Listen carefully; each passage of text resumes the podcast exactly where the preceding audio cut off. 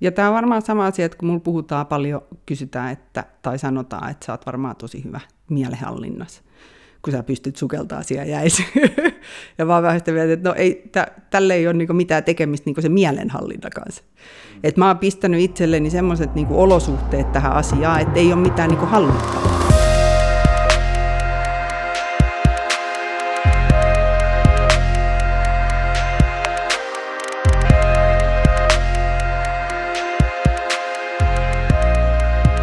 Tervehdys arvon kuulijat.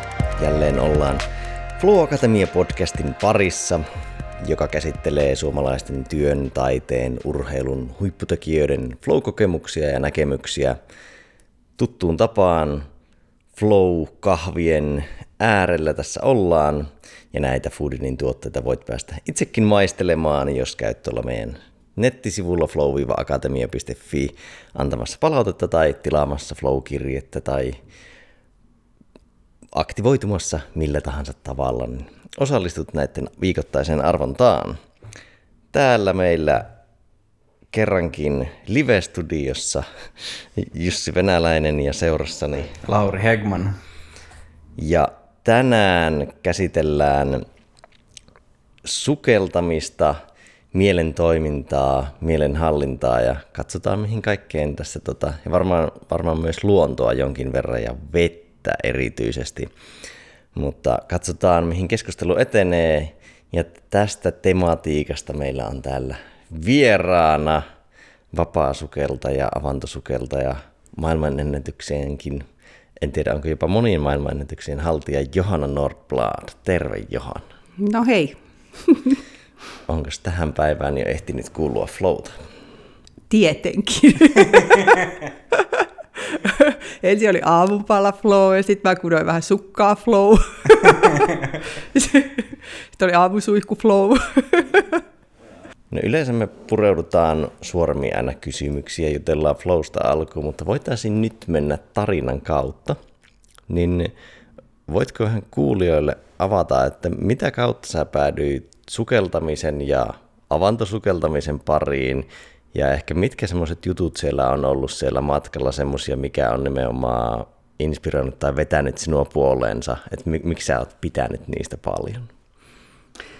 Ai miksi mä oon pitänyt? No mä oon siis sattumalta, mä rallattelin menemään ja tota, sattumien kautta mä päädyin ensin, ensin tota, laitesukeltamaan ja sieltä vähän niin kuin sattumien kautta mä päädyin vapaasukeltamaan. Ja, ja siinä vapaasukeltamisessa on joku, joku semmoinen oma yksinkertainen tunnelmansa, mistä mä jotenkin tykkään. Mutta mä luulen, että se on ihan semmoinen sama, että mä tykkään sukeltaa ihan samalla kuin lapset tykkää leikkiä vedessä. että miksi mä siitä tykkään, niin sitä mä en tiedä. Sitten se on varmaan joku biologinen hormoni kehittyy. Onko se aina ollut näin? Joo, mä oon pienestä asti viihtynyt vedessä. Ei siinä ole, niin kuin, siellä on vaan, niin kuin, se on vaan niin kuin kivaa. No päädyit sä mitä kautta sitten niin kuin avantosukeltamisen pariin? No se oli semmoinen tarina, että se on, se on silleen kauhean kätevää täällä Suomessa, jos voi sukeltaa myös avannosta, koska, koska osa vuodesta kaikki on jäässä, tai että on kauhean kätevää, että voi sukeltaa kylmässä, koska täällä on aina kylmää vettä. niin tota, mutta se, milloin mä oikeasti huomasin, että ei niin oikeastaan häiritsekään mua, että onpas hyvä, oli, että mä olin alamäki pyöräilemässä, mä katkaisin mun jala tosi pahasti. Paha kierteismurtum sääriluussa ja sitten siihen tehtiin faskiatomiat, eli se tehtiin iso leikkaus. Iso leikkaus ja tota, siihen jäi jalkaan jäi semmoinen hermokipu. Ja se oli niin kuin kolme vuotta sen jälkeen vielä, sattuu koko ajan täysillä. Ja sitten päivisin mä tulin jotenkin sen kanssa ihan hyvin toimeen, ei mitään ongelmaa, kun antaa sen nyt sattuu siihen. Että kauhean kiva, että on edes jalka, mihin voi sattua. Mutta sitten öisi oli vähän silleen, se häiritsi mun yöunia. Että mä heräsin vähän niin kuin joka yö siihen monta kertaa. Ja, tota, ja, ja, ja häiritsi se sitten silloin, jos oli muuten jotenkin paha mieli, niin sitten sattui jalkaankin. ja, ja toi, yksi lääkäri sitten ehdotti, että, että ei siitä nyt mitään tieteellistä tutkimusta varsinaisesti ole, mutta toisilla se on auttanut, että pistät sen nyt kylmään veteen joka päivä 8-11 minuuttia. Ja teet sitä nyt kuukauden, kaksi kuukautta, katsot, onko siitä mitään hyötyä. Ja sitten mä laitoin ja itkin jossain uimaltaan reunalla, kun oli niin kylmää vettäkin. Ja sitten kun se oli muutenkin kipeä, niin, toi, niin, niin, niin se oli aika semmoinen, tuntui hy- hyvin kovin paljon. Mutta sitten kun siihen jotenkin tottu, tottu siihen tunteeseen, niin itse asiassa ei siinä tunteessa itsessään ollut mitään niin kuin ikävää. Se nyt oli vaan kylmä, vähän niin kuin jäätelö. Ja sitten se meni silleen, että voiko laittaa vähän niin kuin toisenkin jalan, että ah, tämä on oikeastaan aika ihana. Ja se oli varmaan semmoinen ensimmäinen, että kun se oli sattunut koko ajan, niin sitten se kylmän tunne oli semmoinen, että ah, tämä tuntuu vaan kylmältä. tämä ei niin satu. Ja sitten vapaa sukeltaja, kun mä oon, niin sitten se oli vähän silleen, voiko mennä vähän syvemmälle, saako tää sukeltaa? Sä olit tehnyt vapaa-sukellusta ennen kuin joo. sä... Niin okei, joo. joo. ja sitten sit jossain vaiheessa ajattelit, että heitä tähän voisi ruveta tekemään kylmässäkin. N- niin, tai mä ajattelin sitä sitten sen jälkeen, kun mä olin tehnyt sitä kylmähoitoa sillä jalalla. Niin mä ajattelin, että tämä on kauhean kätevää, että mun ei tarvikaan enää välittää, onko vesi kylmää vai lämmintä. Koska mä huomasin, että se on aina kylmää. Koska joka kerta, kun tulee vedestä ylös, on tosi kylmä. se aika vaan vaihtelee, koska ei sieltä tuu pois ennen kuin on kylmä. niin vesi on siis aina yhtä kylmää. Niin jo, tämäkin on niin hyvä, hyvä huomio heti kärkeen, eli, eli sä, sä tunnet vielä kuitenkin kylmän. Eli et joo, niin sitä ei voi niin kuin huijata pois, joo. Se on niin kuin, sille ei voi lähteä, että uskottelee itselle, että tämä ei ole kylmää koska mm. todellisuus, todellisuus paljastuu sitten heti, kun menee siinä kylmään veteen, että itse asiassa oli taas ihan tosi kylmä. No onko toi sulle ihan, käy se, tota, kun sä kuitenkin myös valmennat, valmennat sit vapaa-sukellusta niin kylmässä, niin on, käyt sä tota teemaa läpi myös sitten valmennettujen kanssa, koska moni voisi ajatella, että että no eikö se ole hyvä, että kun mä menen sinne kylmään, niin sitten mä uskottelen, että mä oon jossain paratiisisaarella tuolla jossain plus 30 asteessa, että mä voin niin mielikuvilla jotenkin niin kuin overridata tämän tuntemuksen. joo, tää on siis, mä en valmenna siis kylmäs olemista. Okay, tai joo. siis joo, valmennan jo jotain, tulee jotain ihmisiä, mä, mutta en tee sitä silleen, niin kuin, en tee silleen niin kuin supersäännöllisesti. Niin, joo. joo, kyllä. Mutta se on vähän, se on vähän siis sama asia se se tunne siitä kylmästä, se on iso tunne ja se kyllä tuntuu samalla lailla kuin se hengen pidättäminen, missä mm. mä sitten taas valmennan ihan niin kuin mm. päivittäin. Niin tota, se on semmoinen samanlainen tunne, ei sitä, tämä ei ole nyt mikään niin kuin mielikuva-asia, että kyllä niin kuin asiat on niin kuin ne on.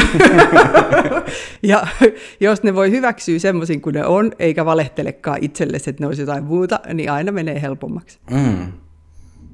Niin, tota voi, voi heti niin kuin ri, rinnasta tietyllä tavalla flow-kulman siinä mielessä, että sulle tulee aika paljon kitkaa, että sä joudut kamppailemaan sen sun kokemuksen kanssa niin kun ta- taistelemaan sitä vastaan, että ei ole kylmää, ei ole kylmää, ei ole kylmää. niin, niin, koska kylmä tuntuu kyllä kylmältä. Mutta se, että onko se kylmän tunne jotenkin niin negatiivinen vai, vai positiivinen vai mikä se on, niin sen, siihen pystyy vaikuttaa. Mutta mm. ei, siitä ei pääse mihinkään, että kylmä on kylmää. Niin, että se se tunne tulee ensin ja sitten sen jälkeen sulle tull, sä leimaat siihen sitten vielä niin kuin niin, sen oman leiman. Että niin, varmaan niin kuin kaikissa muissakin asioissa. Et mä oon nyt vaan leimannut, että onpas kiva olla vedessä. Joo. Jos mä olisin syntynyt Sahara hiekkaa, mä olisin varmaan leimautunut, onpas kiva kieri täällä hiekassa.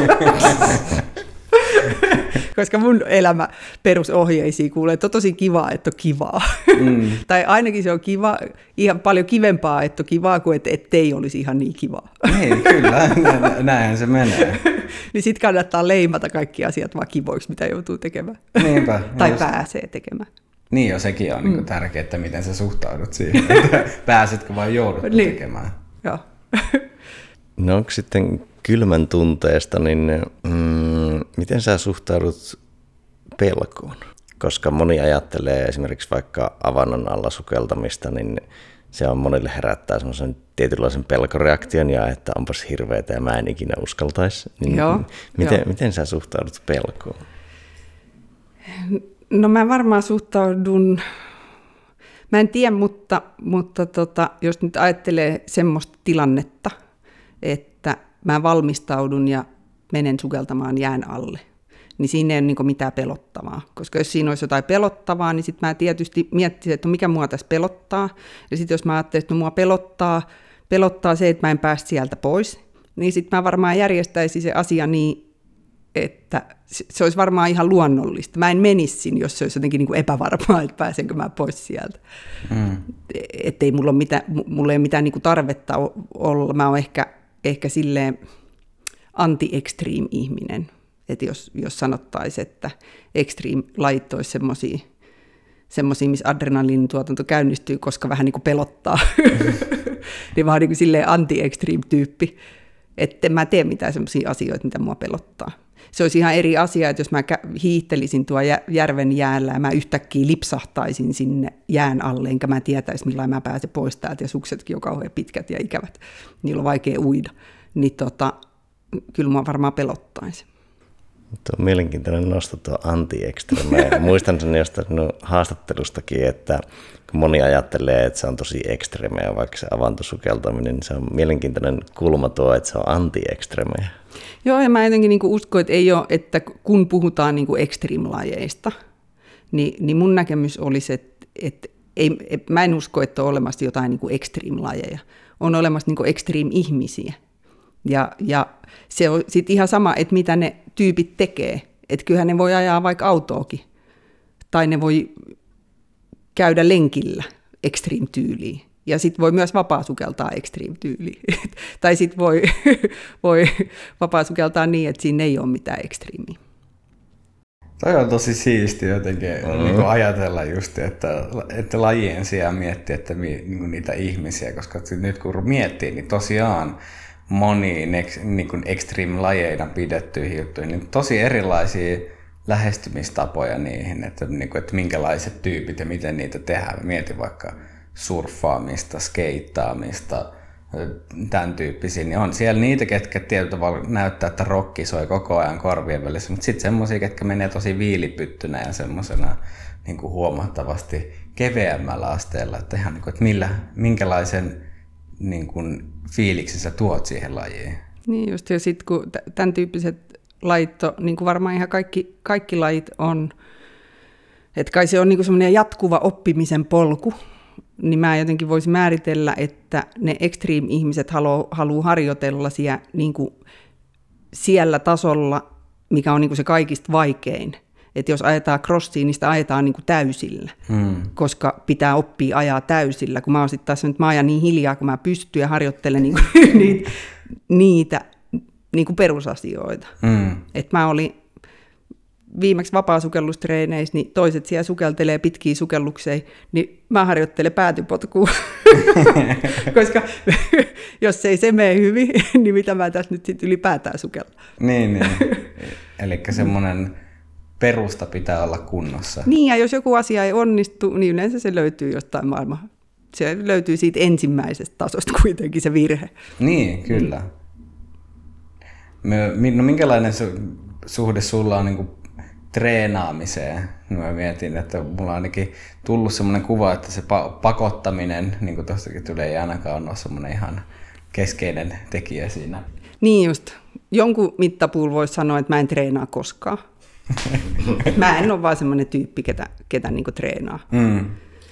Ja, ja, Mutta sitten taas, jos ajatellaan, että joku treenaisi nyt vaikka viisi kertaa viikossa tunnin, niin tota, silloin se on vaikka uimaalla taas viisi tuntia viikossa. Mm. Ja mä voin olla semmoinen, että mä oon viisi, viisi kertaa viikossa tai seitsemän kertaa viikossa, mä menen uimahalliin, enkä mä malta lähteä pois sieltä, mä oon siellä viisi tuntia. Mm. Niin sitten niitä tunteja tuleekin yhtäkkiä vähän enemmän. Niin, kyllä. Ihan ilma, ja mä ihan vahingossa opin asioita. Eikä mun tarvi niin silleen treenata. Mikä sua ohjaa sitten, kun sä meet sinne, niin mil, koska sit, kun mä mietin vaikka kuulijan näkökulmasta, että jos ei treenaa jo ohjelmaa, niin mi, mitä, niin kun, mitä harjoittelee, mihin keskittyy sitten? Niin kun, mikä... No se tulee, no mun on varmaan helppo sen takia, että mä oon joskus treenannut. Hmm. Mä oon joskus treenannut ja, ja mä tiedän, mitä asioita pitää opetella ja mä tiedän, mitkä asiat on haasteellisia just mulle. Niin, tota, niin mulla ei ole niin sille ongelmaa. Mä en tarvi ketään toista ihmistä kertomaan, että – mm. että mitä mun pitäisi nyt harjoitella. Mutta kyllä se yleensä on myös niin kuin itseohjautuvaa. Se on vähän niin kuin lapsetkin, että jos ne tarvii semmoista kokemusta, että, että pitää kiivetä tai hyppii, niin sitten kiipeä ja hyppii ja sitten oppii se. Mm. Et mä uskon myös vähän siihen, että ei, me, ei sitä voi aina tietää, mitä pitää opetella. Niin. Et pitää tehdä sitä, mikä on kivaa, niin kyllä siitä sitten oppii. Näytteleekö leikki siis miten isoa roolia sinun treeneissä ja harjoittelussa? No en mä tiedä mitä muuta, niin kuin, että mitäs, mi, mi, mitäs se sitten voisi olla, mitä, mitäs hyötyä on siitä, että voi pidättää 6,5 minuuttia hengitystä, jos oikein yrittää, että se ei edes tule silleen. Niin kuin, joo. Että eihän siinä mitään, niin, sehän on leikkiä. Hmm. Että ei se, se, että voi sukeltaa jään alla, niin en mä tiedä, en mä, no on se kauhean kiva, että mun ei tarvi niin kuin silleen, että jos mä menen leikkiin jotain muuta, niin mun ei tarvi pelätä, että jos mä lipsahdan ton jään alle, niin mä heti huku. tai että jos mä lähden melomaan, mutta kun se melominenkin on leikkiin, niin mä tiedän, että okei, jos on tämmöinen keli ja, ja vesi on ton asteista ja tuolta tuulee, niin, niin jos mä oon yksi melomas, niin mä tiedän, missä ne menee ne mun rajat oikeasti, kun mä kokeilin. Mm. Että pystynkö tässä kelissä uimaan kilometri vai kahdeksan kilometrin rantaa. Mm. Mutta sekin on leikki. Mm. mm. No onko sitten, miten tuolle harjoittelussa, niin kepeys ja virtaavuus, näytteleekö se miten isoa roolia, että jos sulla tulee vaikka väkisin puristamisen tunne? Niin, niin mä lähden tekemään jotain muuta. Ei se, ei, ei se nykyään ehdi edes tulemaan. Okay, mä epäilen, että se on kaikista huonoin asia, mitä voisi tulla. Niin kuin mm. motivaatio ensin. Että jos pitää ju- tulee hyvälle mielelle aamulla, kun juo kahvit just ennen treenejä, mitä kaikki muut maailman vapaasukeltajat sanoivat, että sitä nyt ei ainakaan pitäisi tehdä. niin mä oon sitä mieltä, että jos mulla on parempi mieli, kun mä juon se kahvi, niin se sukeltaminen on kivempaa. Mm. Ja jos sukeltaminen on kivempaa, niin mä sukellaan enemmän.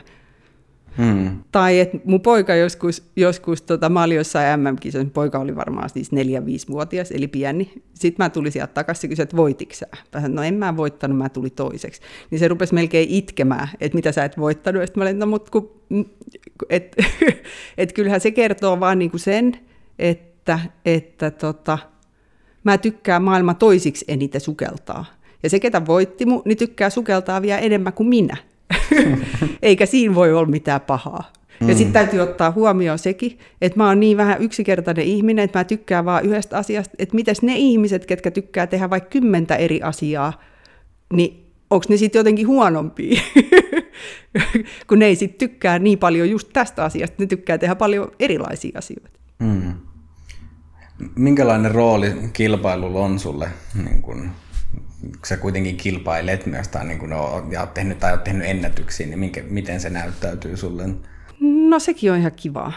Mm. Toi, toi, paljon, mä niin kuin tykkään sukeltaa, mulla on ihan sama, onko mä kilpailuissa. Se on tosi kiva, siellä on paljon ihmisiä ja sitten kilpailuissa mä tykkään aina tehdä vähän niin kuin maksimisuoritukset, koska se on maailman turvallisin paikka siihen. Ja siellä on niin, turvasukeltajat niin. ja siellä on lääkäri ja kaikki kattoo mua ja ja, tota, mm. ja sitten mulla on joku syy, vähän niin kuin teko, mulla on hyvä tekosyy, vähän niin kuin valmistautuu siihen. Ja niin. sitten mä voin töissäkin sanoa, että en mä voi nyt tulla töihin, kato kun mulla on MM-kisat. Aa, niin, ja se toimii hyvin sitten siinä. Niin. Et kaikki, ketkä haluaa vähän niin kuin vapaata esimerkiksi perheestä tai töistä, niin kannattaa tulla mun valmennuspiiriin. mm, joo, joo, kyllä. niin, niin, koska voi ottaa jonkun tavoitteen ja sitten kaikki ihmiset heti, että jos mä sanon, että mä treenaan SM-kisoihin, niin, niin mä oon vähän niin kuin SM-taso urheilija, niin mä saan heti anteeksi kaikkia semmoisia asioita. Niin, ja se on, se on paljon hyväksy, hyväksytty. niin, se on heti, niin, niin, mikä on ihan käsittämätön asia. että oikeasti mä lähden ulos vähän niin kuin loikkimaan. Muuten muu sanoo, että tällainen meidän loikkii, koska on paljon muita tämmöisiä oikeita tärkeitä asioita, mitä sun pitäisi hoitaa. Mm. Mutta sitten kun mä sanoin, no niin, mutta mä te, treenaan siis MM-kisoihin. niin sitten mä saan heti loikkia, millä mä huvittaa. Joo, se on tämä meidän Kauhean kätevä. aikuisten suhde leikkiin on vähän twistaantunut siinä, että tavallaan heti kun joku, jokin asia saadaan pois siltä leikin viitekehyksestä tavallaan semmoiseksi viralliseksi leikiksi, niin sitten sitä tulee tosi paljon hyväksytympää. Niin just, ja, ja, ja sitten olisi mielenkiintoista miettiä, että mitkä ne asiat on, mitkä sen siirtää sinne toiseen, toiseen juttuun, koska, koska, koska niistä löytyy jotain niitä samoja asioita, mitkä joko tukee sitä urheilijan motivaatio tai sitten ei tue. ja kuka vaatii ja pyytää ja, ja kenellä on niin kuin lupa ja kuka saa tehdä. Mm, jep. Ja kuka määrittää, mikä on vaikka urheilua. Niin just. Niin se. tai säännöt. Esimerkiksi uimisista ne on ymmärtänyt kaiken ihan väärin. Että ei sillä ole mitään merkitystä, että kuin nopeasti sä uit. Eihän siitä ole kellekään mitään hyötyä. Ainakaan täällä Suomessa, kun ei tarvitse uida ketään karkuun edes, mm. Itämerestä. Niin, ja jos pitäisi uida karkuun, niin kuinka todennäköisesti ihminen pääsisi karkuun? Niin, Jotain niin, niin, eli vedessä, siis kannattaa niin. opetella sukeltamaan, koska jos vedestä pitää päästä tai karkuun, niin helpoin tapa mennä alaspäin. Esimerkiksi hai ei voi hyökätä kohti pohjaa. Mm. On, onko oikeasti näin? No mä luulisin, mutta tarkistakaa ja palatkaa tähän. mä, mä mietin just, että onko tämä, että jos mä surfatessa mulla tulee hai, niin onko tämä mun niinku go-to? Joo, meet sinne pohjaa. Katso, silloin tämän, millaisen suosiat saa. Mä luulen, että ei se pysty. No niin, mä, mä mm. kokeilen ja mä laitan sitten feedbackia perässä, että, tuota, että onko, mä, onko jalat tallella vai ei. Ja mä vedin joskus jotain, jotain koulutut niillä isoja aaltoja surffareille. Mm. Ja, ja tota, sitten me sitä mietittiin, että millainen on siellä, ja kun siellä se valkoinen vesi, missä on puolet ilmaa ja puolet vettä, niin ei siellä pysty uimaan, mutta ei sieltä pääse ylöskään, kun se on vähän kuin uisi täällä ilmassa. Ja, ja tota, niin mä just että jos mä lähtisin tuon surffaan, niin mä ottaisin parikymmenen kilo paino mukaan. että jos mä putoon siitä laudalta, mä pääsisin ainakin pohjaan, että mä voisin katsella, missä se aalto menee, koska mä tuun ylös. Toi onkin hauska, hauska lähestymistapa, koska niin kuin suurimmalle osalle itseni mukaan lukien siinä vaiheessa, kun justiin joutuu sinne myllerrykseen, niin ensimmäinen halu on päästä mahdollisimman nopeasti ylös, mutta että sulla se tulee sitten, että sä mennä alaspäin. Niin, millä sä pääset sinne ylös, jos siellä on se vaahto? Niin, joo, toi niin, on sinne pääse. Ja sit sun kaikki happi vaan kuluu elimistöstä ihan turha takia, kun sä epätoivoisesti yrität ylöspäin. Niin, niin. Et seuraavaksi sä putoat, niin laitat ne silmät kiinni ja odottelet pari minuuttia ja katsot sitten, mitä sä tekisit. Mm. Joo, siinä totta kai täytyy olla sitten keuhkot sen verran kunnossa. Että... Ei tämä ole mikään keuhkoasia. Aha, mikäs, mikäs asia se on? No se on semmoinen asia, että kaikki ihmiset osaa sukeltaa. Joo. Te voitte pidättää kolme minuuttia hengitystä, siinä ei ole niin mitään ongelmaa, te vaan pidätätte. Mutta sitten teillä on sellainen ongelma, että kun te ette tiedä sitä, että pystytte pidättää, niin sitten rupeatte kertoa sellaista tarinaa, että te ette pysty pidättämään. Okay. Että miten teillä käy, kun te pidätätte hengitystä? Hmm. Ensimmäisenä tulee, niin kun, niin sieltä tulee ensimmäisesti epämiellyttävät tai tuntemukset, mitkä mä leimaan ainakin epämiellyttäväksi ja sitten, sitten pikkuhiljaa alkaa tulla, ehkä just niin kun nousta se pelko siitä, että mitäs jos tässä näin kone sammuu pikku, tai niin kuin mitä pidemmälle mennään siihen, siihen niin kuin epämukavaan tuntemukseen, niin sitä niin just, mikä se tunne sun mielestä on? Niin. Mi- miksi sä se, miksi sä se miel, miksi, millaisen sä miellät se epämukavaksi? Mikä se tunne sun mielestä on? Niin, se, se, se tuntuu kuolemalta, joka, joka niin kuin on vähän niin kuin koputtaa jo siinä ovella, että, no, että pääsisikö, pääsisikö astumaan sisään. Ja ihmiset usein sanoo, että tulee sellainen olo, että loppuu happi. Mm. Joo. Mutta niin kuin meillä kaikilla on opetettu jo alakoulussa, että esimerkiksi tuohon häkämyrkytykseen voi kuolla. Sen takia, kun se ei tunnu miltään, että se happi loppuu. Niin seuraavaksi, kun sä siellä, sit kamppailet siellä sun vaahdossa, niin sä voit todeta, että no tämä ei ainakaan johdu siitä tunne, että happi loppuu, koska se ei tunnu miltään oikeasti. Mm. Se, mikä siellä lähtee tuntuu, on se, että kun sä et hengitä ulospäin, niin sun hiilidioksidin osapaine alkaa nousee. Mm. Mutta se, että nyt tuntuu vähän epämukavalta, niin ei sen takia kannata nyt ainakaan vettä hengittää, kun siihen kuolee sitten. ja. ja siihen hiilidioksiditunteeseen pystyy, se on ihan sama kuin, kuin ihan mistä tahansa, ihan missä tahansa liikunnassa. Kun se hiilidioksidi osapaine lähtee nousee tarpeeksi korkeaksi, niin se tuntuu joltain. Ja se on kauhean kätevää, että se tuntuu paljon, koska jos olisi ihan hirveä kiire, ja sitten olisi kauhean stressi ja sitten lapsikin vielä itkisi ja kiukuttelisi siinä vieressä jotain, niin se ei silti jää niin kuin sille huomaamatta. Mm, kyllä, kyllä. Et, et nyt mä en huomannut hengittää. niin se ohjaa sitä silleen vahvasti. Mutta oikeasti se tuntuu siitä, että kun me pidätetään hengitystä, niin siellä alkaa tuntua se, että hiilidioksiditaso lähtee nousemaan. Mm. Ja jos ei siihen ole tottunut, niin se voi tuntua tosi paljon ja tosi rajulta. Mutta sitten taas toisaalta, että jos me ajatellaan kilpavapaa sukellusta, niin, niin tota, siellä kilpailijat haluaa, sitä kutsutaan, su- tai se korkea hiilidioksidiosapaine käynnistää sukellusvasteen. Ja sukellusvasteeseen kuuluu se, että elimistö alkaa automaattisesti säästämään happea. Mikä tarkoittaa, että ne kilpailijatkin, kun ne on siellä MM-kisoissa, niin ne hyppää siinä altaaseen ja ne toivoo, että mahdollisimman aikasi ja mahdollisimman pahalta tuntuisi.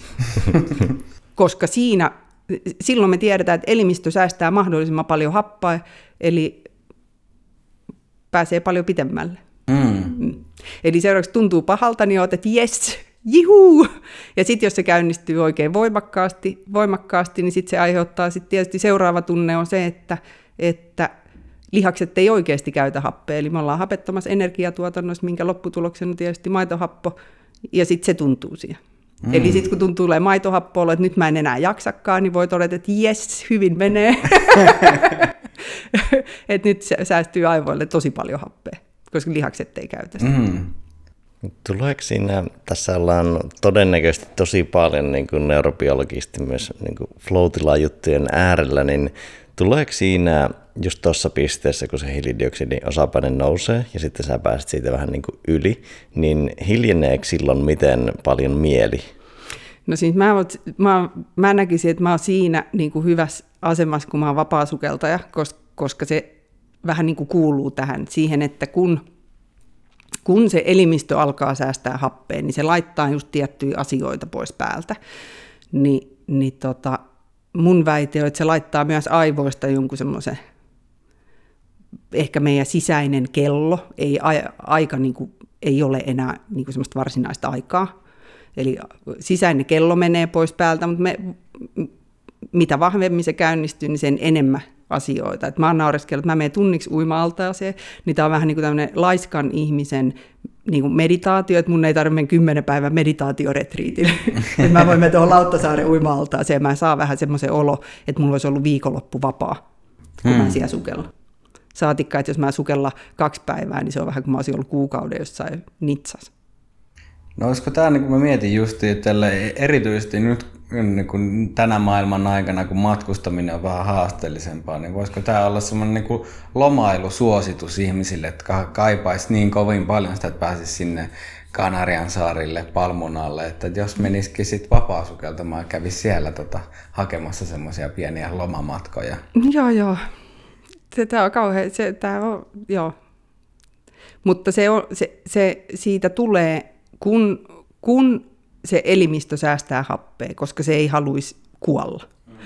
Niin meillä on ne, niin se oikeasti sen voi niin kuin pakottautua tai siihen voi ohjautua, että jos tehdään maksimisuoritusta, ollaan kisoissa, niin silloinhan mä joudun etukäteen tekemään itseni kanssa töitä, jotta mä pystyn niin kuin rentoutumaan mutta jos mä nyt lähden vaan sukeltelemaan, niin sehän tapahtuu niin kuin automaattisesti. Se elimistö automaattisesti lähtee säästämään sitä happea. Siihen kuuluu se, että rentoutuu mm. niin mieli kuin keho.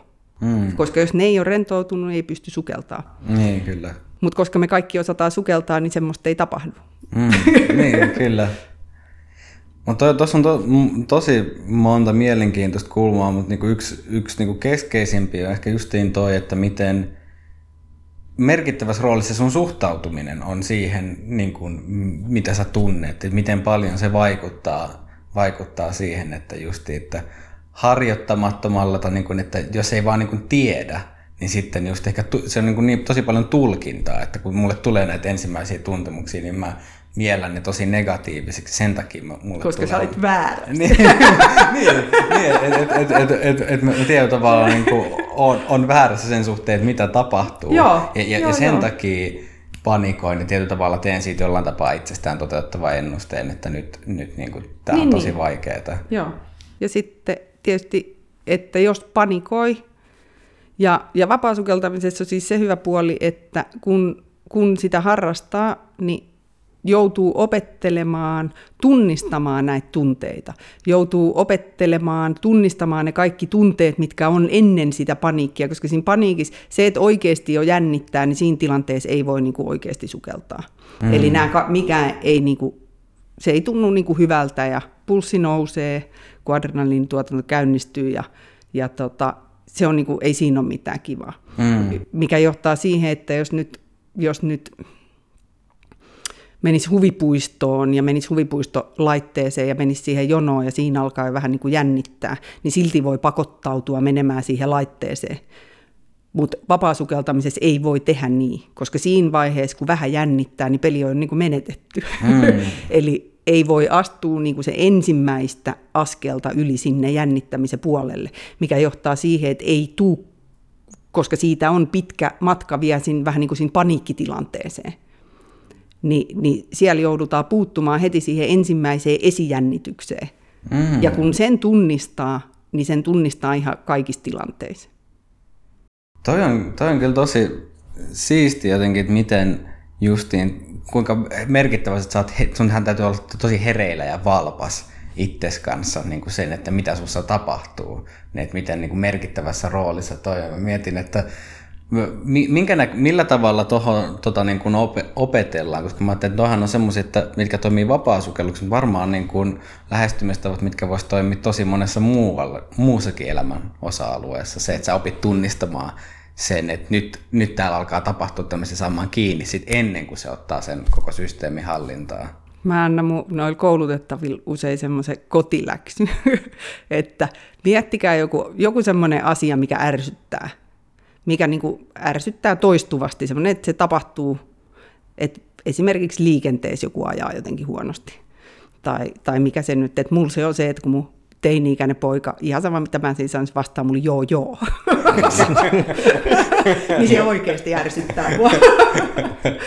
niin, niin pitää, valit, valitsette jonkun semmoisen, mikä toistuu, jotta me pystytään harjoittelemaan sitä, koska se on toistuva. Ja sen jälkeen, kun se tapahtuu seuraavaksi, te ärsyynnytte, niin, niin tota, yritätte, että et miltä se sitten tuntuu, kun ärsyttää. Koska se tuntuu fyysisesti jossain. Mm. Ja yleensäkin tapahtuu, niin kun se tuntuu fyysisesti jossain, niin se ohjaa sitä mieltä ajattelemaan tästä asiasta jotain, mikä johtaa siihen, että tuntuu jossain muualla vielä tai tuntuu enemmän, ja ne vahvistaa toinen niin kuin toisiaan. Mm. Mutta jos saisi kiinni siitä, että et miltä tuntuu, kun ärsyttää, mm. niin se on, mutta tämä on ehkä vaikea. Vaike, vaikea juttu silleen. Mutta mut kyllä toi on, tuossa on tosi paljon perää silleen, että sä löydät sen niin kun, vähän kuin fyysisen ankkurin myös sille, sille tota, tuntemuksilla siitä lähtevälle niin kuin sille ajatusten kehälle. Ja jos ei sitä löydä sitä fyysistä niin kuin tuntemusta, niin sitten sä voit jäädä sinne vähän niin kuin päähän pyörimään, just niin kuin sanoit, semmoiseen itseensä ruokkivaan kehään. Niin, niin. ja se, sehän on, niin kuin mä sanoisin, että pelko on tämmöinen kehä, mistä sä et pääse niin kuin pois. Mm. Että se vaan pyörii siellä jotenkin niin kuin. Niin, ja sitten se vähän niin kuin, vähän niin kuin jahtaa omaa häntäänsä sitten niin, niin siinä. Niin, niin, niin. Että jos te kysytte, että mikä on pelko, tai mm. millä mä tunnen pelo. Niin. Ja. ja se oli ihan jännä myös, mitä sanoit, niin kun, mikä kuvaa ehkä niin kun sitä suhtautumista pelkoa, että, että aikaisemmin, että jos, jos on niin kun asioita, mitkä, mitkä pelottaa, niin vaikuttaa siltä, että sen sijaan, että sä vähän niin kuin, lähtisit poispäin sieltä, sä menet vähän niin sitä kohti ja niin kuin, niin kuin toimit sen suhteen. Jos vaikka niin kuin pelottaa, että ei pääse pois, niin sitten te tutkii sitä, että okei, mikä pelottaa ja mitä sille voi tehdä sen sijaan, että on vaan semmoisessa reaktiivisessa tilassa ikään kuin pakenee sitä pelkoa tai niin kuin koittaa väistää niin, sitä. Niin. Koska kyllä jos on jossain pelottavassa tilanteessa, niin se on ihan fiksu, että pelottaa. Mm, niin, niin, kyllä. Koska kai sillä joku, joku, joku tehtävä sillä. Tai että jos on jossain tilanteessa, mikä jännittää, niin kai sitä voi vähän jännittää, jos kerran on tosi jännittävä tilanne. et ei sitä, et, et mä en usko niinku siihen, että mä mä huijaisin ja keksisin jonkun tarina, että no nyt mua ei tänään sit jännitä, kun mä menen tekemään tota asiaa, mikä mua aina jännittää. Niin, niin se ei ole niinku se poistumistie sieltä jännityksestä, vaan kyllä mä niinku näkisin, että no jos on jännittävä tilanne, niin sit jännittää. Mm. Ja täältä se jännittäminen tuntuu, ei ole mitään syytä alkaa jännittää sitä, että alkaako mua jännittää. Mm. mikä on sama asia, että ei ole syytä pelätä sitä, että onko vesi kylmää, koska kylmäähän se on, kun se on kerran kylmää vettä. Mm. No onko sitten miten, jos tota, mm, sulla on jännityksen tunnetta vaikkapa, ja sä et löydä sille järkevää syytä, niin lähdet sä etsimään kehosta sitä. Tai onko tilanteita, missä ei löytyisi niin sanotusti järkisyytä? Niin kuin jännitykseen. Niin. Niin, niin mutta siis, että mikä lasketaan järkisyyksi. niin, niin. että kyllä mä löydän järkevä syy. Esimerkiksi, että jos, jos, tota, jos tota, sukeltaa jossain Suomen vesissä pimeästi ja, ja ajattelee menevästi siinä pohjaan, niin se voi joskus olla niin kuin tosi pelottavaa. Siellä voi olla esimerkiksi vaikka kivi, ja se on tosi pelottavaa. Tai muovipussi esimerkiksi, se olisi tosi jännittävää. Mm. et, et, että mi, mikä se järkisyy sitten on. Että mä pelkään pimeätä, koska, koska tota, ja se on ihan semmoinen vähän niin kuin lapsenomainen pelko. Että mä pelkään, mä pelkään, että puun takaa, mä kävelen pimeässä metsässä, niin sieltä puun takaa vaan tulee joku. Sieltä silloin karvainen käsi. Enkä mä tiedä, kenen se karvainen käsi kuuluu. Niin, että onko se järkisyy vai ei. Mutta kyllähän se voi mua silti pelottaa. Kyllä, ja sen niin, sille syylle voi löytyä järjellinen selitys vähintäänkin, vaikkei se olisi järki, järkisyy itsessään. Niin, ja onko sillä sitten niinku väliä? Niin. Jos se on kuitenkin niinku lopputulos. Hmm. Mutta hyväksyvyys kulma siihen, että, että, mitä, mä niin kuin, että se tuntuu miltä se tuntuu, niin se, se on jotenkin, mä veikkaan, että se on monelle tosi arvokas niin kuin päästä siihen tilaan, koska niin kuin, mo- monelle meistä se on aika arkipäivästä, että kun on, niin on se epämiellyttävä, tai, tai on se tuntemus, niin sitten mm. sit tulee epämiellyttävä ja sitten sitä ei niin kuin, siihen menee valtava määrä energiaa, kun sä yrität taistella sitä vastaan, vaikka se hyväksyminen voisi olla nimenomaan se portti pois siitä niin kuin sen, jo, ei siitä varsinaisesta tuntemuksesta, mutta sen siitä niin kuin negatiivisuudesta, niin, että, niin. Että, että, koska niin kuin, että sitten No niin kuin tuossa prosessissakin, mitä, mitä kuvailit aikaisemmin just, että sä, sitten su, sulle sit tapahtuukin se, että kun sä pääset, pystyt hyväksymään vaikka sen, että okei, että nyt, nyt tulee niitä ensimmäisiä vähän nihkeen tuntuisia fiiliksiä, mutta sä onnistut hyväksi, sitten tuleekin jotain muuta sen sijaan, että jäisi luuppaamaan siihen niin kuin kamppailemaan, että oh, nyt, alkaa, nyt musta tuntuu, että happi loppuu, mä luulen, että happi loppuu ja mä jään mm. tähän näin. Niin kun sä hyvä, pystytkin hyväksymään että okei, nyt tuntuu tältä, no sitten mm. vähän päästä tuntuukin joltain ihan muuta. Niin, ja kyllä se jotenkin, e, esimerkiksi toi happi loppuu asia, niin, niin kyllä se meidän vähän niin kuin se kertova minä, se ketä kertoo tuosta tarinaa mulla koko ajan, niin kyllä se kertoo niin kuin sen pohjalta, mitä mä oon kokenut ja mitä mä oon tiennyt ja mitä mä oon oppinut. Eli kyllä, niin kuin, että jos mä vedän teille fysiologia luennon siitä, että millain, millain tota hengenpidättäminen toimii, niin kyllä te sitten sen jälkeen jo osaatte se. Mm.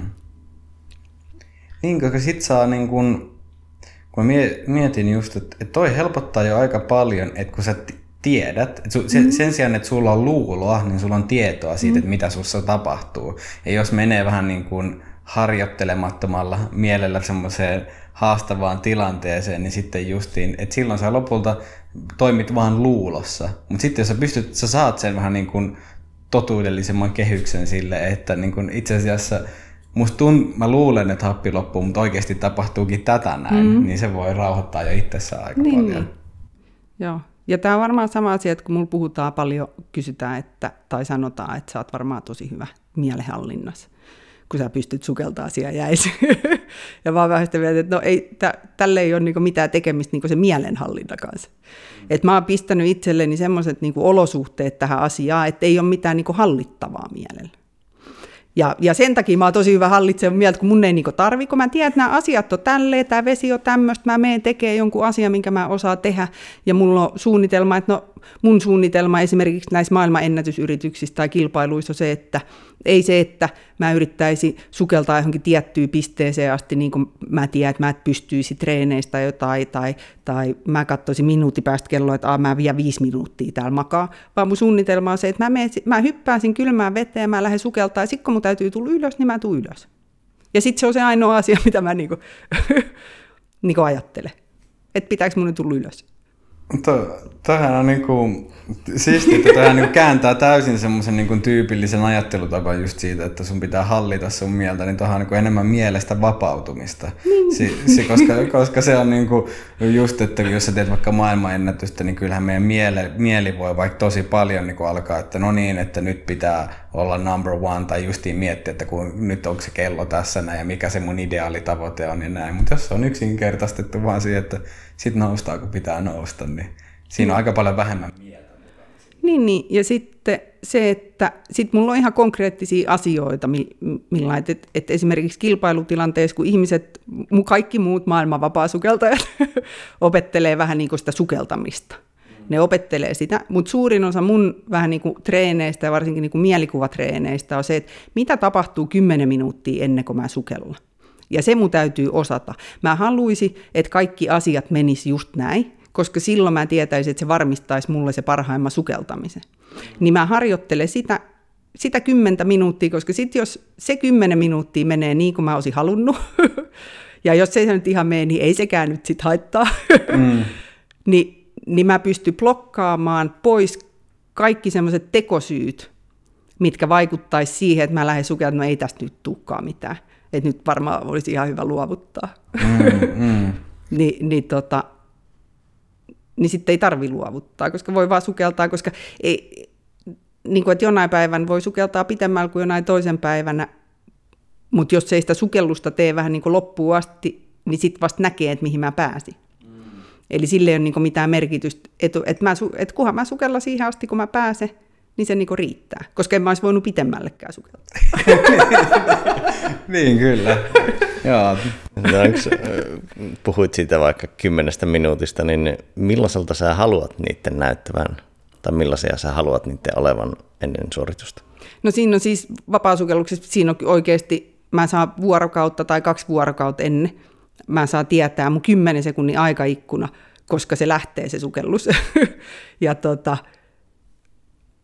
siinä mun pitää olla vaan niin tietyssä paikassa tiettyä aikaa. Mä oon halunnut tehdä tietyt lämmittelyt, jos mä teen, mulla pitäisi olla jotenkin uimapukukin päällä, kun sekin oli vaikea pukea ja räpylät ja kaikki, mitä, ei, ei siinä ole mitään niin ihmeellistä. Ei, ei, ei siinä ole niin mitään ihmeellistä. Et mä haluan tietää, että kuinka monta minuuttia ennen mun täytyy laittaa räpylä jalkaa, koska se on kisaräpylä ja se on tosi, sitä voi pitää vaan kuusi minuuttia jalasta. Niin jos mä laitan se kolme minuuttia liian aikaisin jalkaa, niin sitten mä joudun ehkä just ottaa pois se ennen kuin mun sukellus alkaa. Mm. Niin pyrit sä siinä, jos ei mietitä niin kuin varusteita ja sitä tavallaan Joo. ympäristöä härdelliä, niin Joo. pyrit sä mieltä ja kehoa preppaamaan jollain tietyllä tapaa? Tai, Joo. Tai mitä sä konkreettisesti teet ennen suoritusta? Mä hengitän. Joo, mä hengitän. Joo. Mutta mä mä varmaan tietoisesti on, jos mä oon rentoutunut, kun mä lähden, jos mun pulssi on valmiiksi alhaalla, niin sen vähemmästä happea tietysti kuluu siinä alkusukelluksen aikana. Et vaikka se sitten se elimistö vähentäisi automaattisesti sitä hapen käyttöä, niin, niin tietysti se lähtötilanne, mistä mä lähden sukelta. Mä haluaisin olla mahdollisimman rentoja, vähän niin kuin melkein jo unessa. Anti-extreme. Joo, anti-extreme. Vähän semmoinen, vähän semmoinen lapsuuden muisto siitä, että vanhemmat juttelee toisessa huoneessa, mä oon menossa päikkäreille, mä en niin kuule sen ja mä en niin nuku, mutta mä makaan siellä. Aurinko paistaa. Sunnuntai-aamun aurinko paistaa mua varpaisiin. Aika hyvä mielenmaisema, joo. joo. Haluatko kuvailla sitä sitten niin kuin sun perspektiivistä, että mi, mi, miten sitten siinä vaiheessa, kun sä oot siinä avannon laidalla ja sukellat niin kuin sitä, sitä itse, mitä tapahtuu sen sukelluksen aikana, mitä, miten se niin kuin etenee, etenee se sukellus, mitä sun mielessä ja kehossa tapahtuu sen sukelluksen aikana? No, se, mitä voisi tapahtua niin kuin mielessä, jos kaikki menisi vähän niin kuin hyvin, mm. ja silleen, että se olisi, että sen jälkeen mä tulisin ylös ja olipa hieno sukellus, niin, niin silloin se tapahtuisi vaan niin, että mä hyppäisisin veteen, sitten, sitten mä jaan ne mun suoritukset aina semmoisia pieniä palasia. Eli, eli tota, nyt kun mä oon harjoitellut, mä yritän rikkoa se miesten maailmanennätyksen jään alla, ja mun pitäisi sukeltaa 80 metriä, niin mä oon jakanut se käytännössä niin kuin kolmeen 25 metri pätkää. Ja, ja tota, se tarkoittaa, että siinä 20, 25 metriä, kun mä sukellan, se on kaksi jalkapotkua ja käsiveto kertaa kolme. Niin oikeasti mä teen vaan kolme kertaa tämmöistä kolme juttua, ja sitten sit sen jälkeen mä voin vaan sukeltaa ja odottaa, että mulla tulee merkki, että missä mun avanto on, ja sitten mä tuun ylös. ja aina olisi niinku parempi, että mä miettisi siellä yhtään mitään muuta. Mm. Mutta mut oikeasti se menee niin, että se alkumatka, alkumatka niin kuin pahimmillaan se menee niin, että siinä alkumatkas mä rupean jo odottaa, että koska se mun ensimmäinen vahva tunne tulee. Ja kun mä odotan sitä, niin se vähän niin kuin sotkee se tuntee. Se tunne ei tule niin kuin selkeästi ja, ja mä en saa siitä ihan niin kuin kiinni. Ja sitten kun se tulee, niin, niin sen jälkeen mä ajattelen, että, mitä, että niin just niin, että mä oon vasta 25 metriä sukeltanut, että tästä täytyisi sukeltaa nyt vielä. Mulla on itse asiassa täällä on tosi kylmää ja tulee varmaan, kun sydänkin pysähtyy kohta. Ja, tota, ja, ja sitten mä rupean laskemaan sitä jäljellä olevaa matkaa. Et, että okei, mun täytyisi, nyt tuntuu jo tämmöiseltä, mun täytyisi sukeltaa vielä 50 metriä. Sen jälkeen mä ajattelin, että mitä, että mitä, mitä ihmet mä täällä siis teen. että kenen idea tämä oli. kenen, mä oon monta kertaa ollut MM-kisoissa. Ja, ja tota, esimerkiksi mun pisin sukellus toi Räpylällä uima-altaas oli semmoinen, että 25 metrin jälkeen mä ajattelin, että tässä ei ole mitään kivaa, mä en halua olla täällä. Miksi ihmeessä, kun mä olisin voinut hyvin olla tulemattakin, niin miksi ihmeessä mä ylipäätään tuli? Mä en tule kyllä enää ikinä, mutta mä en kehtaa tulla ylös. Et mä oon sentään MM-kisoissa, mä en kehtaa tulla täältä pois. Mä oon vienyt jonkun toisen paikan. Kaveritkin rupeaa huutaa. ja, ja tota, mä jotain sähelsi siinä just ennen sitä lähtöä. Ja tota, mä lähdin sukeltaa ja, ja toi oli 50 metri allas. Ja, ja nämä ajatukset, mitä mä äsken kuvailin, tapahtui siellä jo ennen kuin mä pääsin 50 metriin. Ja mä ihmettelin, että eikö se pääty nyt niin kuin tuu. Ja kun mä sukellaan yleensä silmätkin, mä avasin mun silmät ja vilahti just 25 metrin pohjamerkkisiä. Ja mä ajattelin, että en mä, pää- mä, mä oon siis sukeltanut 25 metriä, tässä ei ole niin mitään. Et mä en päästä tuonne edes 50 metriä, mikä tarkoittaa sitä, että teki pääsette 50 metriä. Ja tota, ihan semmoinen niin epätoivoinen olo, ja, ja mä ajattelin, että pakko mun on ihan sama nyt, miltä tästä nyt tuntuu, että pakko mun on sukeltaa sinne 50 metriin. Ja sitten mä tuusin 50 metriin, ja tota, mä teen käännöksen, mä että en mä, en mä oikeasti kehtaa tulla täältä ylös. Että en mä, en mä vaan voi tulla täältä ylös, mutta en mä vaan pysty sukeltaa yhtään, että tää on ihan kauan. ja sitten mä ajattelin, että okei, se 50 käännöksen jälkeen mä ajattelin, että no okei, että mä voi pakottautua tästä nyt, täh, tähän ei mene minuuttiikaan, että t- tässä on monta minuuttia loppupäivässä vielä aikaa, että sitten tuntuu ihan hyvältä, että mä voin nyt, tämä minuutti, että mä sukellaton sataseen, mä teen käännöksen, mä tuun sitten ylös ja mä keksin sitten jonkun tekosyy. Mitä mä sitten sanon kaiken, että minkä takia mä tälleen luovutin. Ja sitten mä, sit mä ajattelin, vähän niin kuin silleen, että mä sukella sinne, jos mä oikeasti pysty. Jos tietysti mun täytyy sitten oikeasti tulla ylös, niin mä tuun sitten ylös. Ja silloin mä sain itseni siihen, vähän niin kuin siihen moodiin, että, että mä en ajatellut vähän niin kuin sitä tulevaa asiaa, mikä niin kuin lannistaa mut sitä jäljellä olevaa niin kuin matkaa, vaan se, että voinko mä nyt potkasta tässä vielä yhden kerran, että pääsenkö mä sinne. että jos mä pääsen, niin sitten mä vaan menen. Ja kun mä pääsin siihen 100 metriä ja mä käännyin ja mä potkasin vaan että no ei tässä nyt niinku, että mä nyt sukelsin jo tähän asti, että mä voitaisiin nyt hyvin sukeltaa sit siihen asti, että et tota, et mun täytyy oikeasti tulla ylös. Mm. Ja sit, mut, mutta sitten, ja se tunnehan tuli siitä, että elimistö säästää tosi paljon happea. Se tuli jostain syystä niin kuin tosi voimakkaana se sukellusvaste, mm. mikä johti siihen, että 125 metrissä jalat oli niin, niin maitohapoilla, että en mä edes tiedä, missä mun jalat on. että voiko tästä nyt potkastakaan tämä räpylä. Ja sitten mä ajattelin, että no mä menen tästä nyt käsivedoilla vielä vähän sen aikaa, kun kädet näkyy ja toimii vielä. Ja sitten mä sukelsin siitä vielä 150 ja käännyin ja sukelsin vielä 192 metriä. Ja se oli mun pisin sukellus. Siinä wow. ei ollut mitään kivaa. Paitsi kun mä tulin ylös ja jengi oli ihan, että voi vitsit, toi oli hyvä. Mä ajattelin, että joo, niin olikin. vitsit, kun mä oon hyvä. mä oon kyllä tosi hyvä.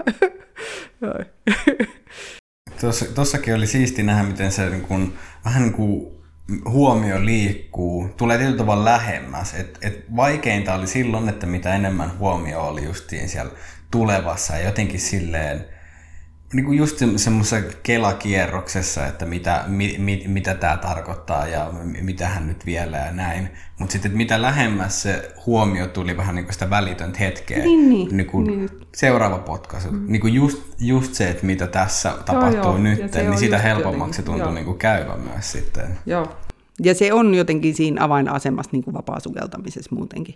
Ja sehän tapahtuu silloin, kun on rento, niin se tapahtuu niin kuin automaattisesti. Mm. Mutta sitten just jos on jossain MM-kisoissa ja huomaa, että mä haluaiskaan olla täällä ja sitten mm. vähän jännittää kisajännitys ja kaikki menee muutenkin ihan mönkää. Mm. no.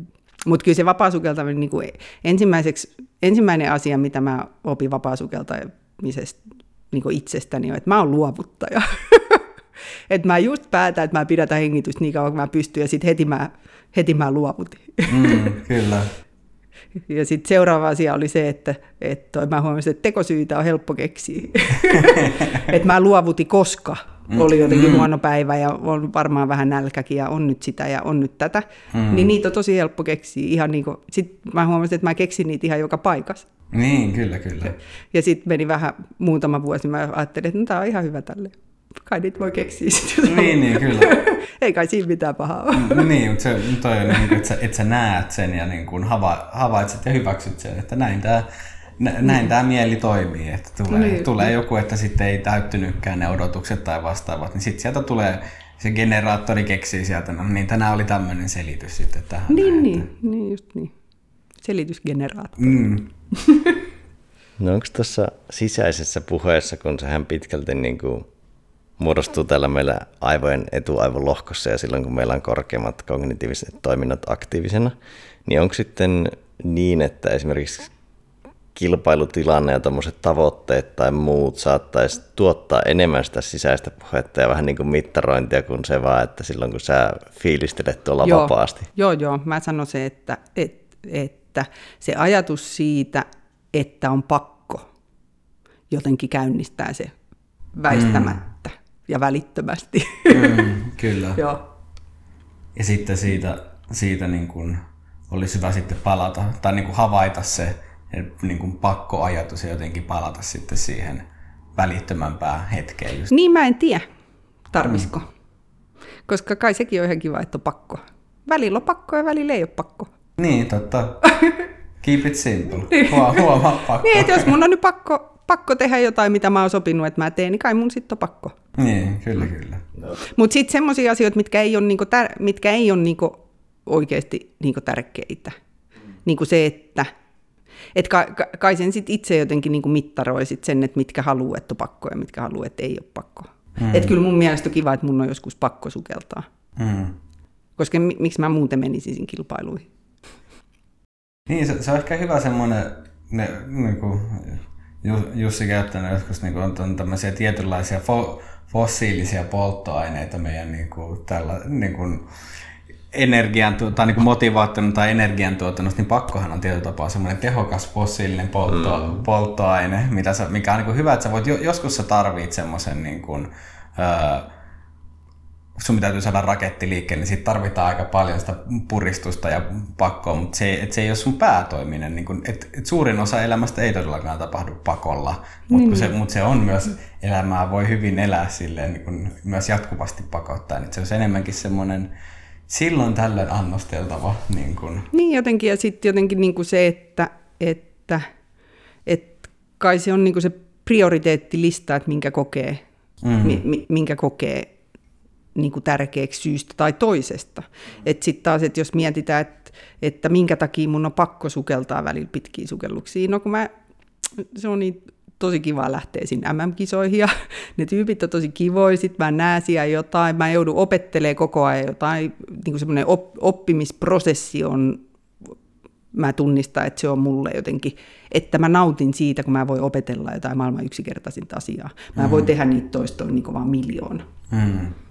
Yksi, mikä tuottaa varmaan pakkoa, niin on se, että jos olisi vaikka joku maailmanennätysyritys ja siinä on tosi paljon muita ihmisiä kerätty ja varattu ja he ovat ottaneet aikaa ja niin kuin, tulleet mukaan organisoimaan, niin se tavallaan luo varmaan vähän semmoista... Niin, mutta silloinhan se just on niin. pakko. Mm. Että jos mä just järjesti tämä asia niin, ja mä sotkin nämä muut ihmiset tähän, niin kyllähän mun silloin on pakko. Mm. Ei mun ei ole pakko onnistua, mutta mun on pakko yrittää parhaani. Mm. Ja se, että se ei sitten onnistu, niin ei se sit, mitä, ei kaikki aina onnistu. Että ei, sitä ei tarvi niinku,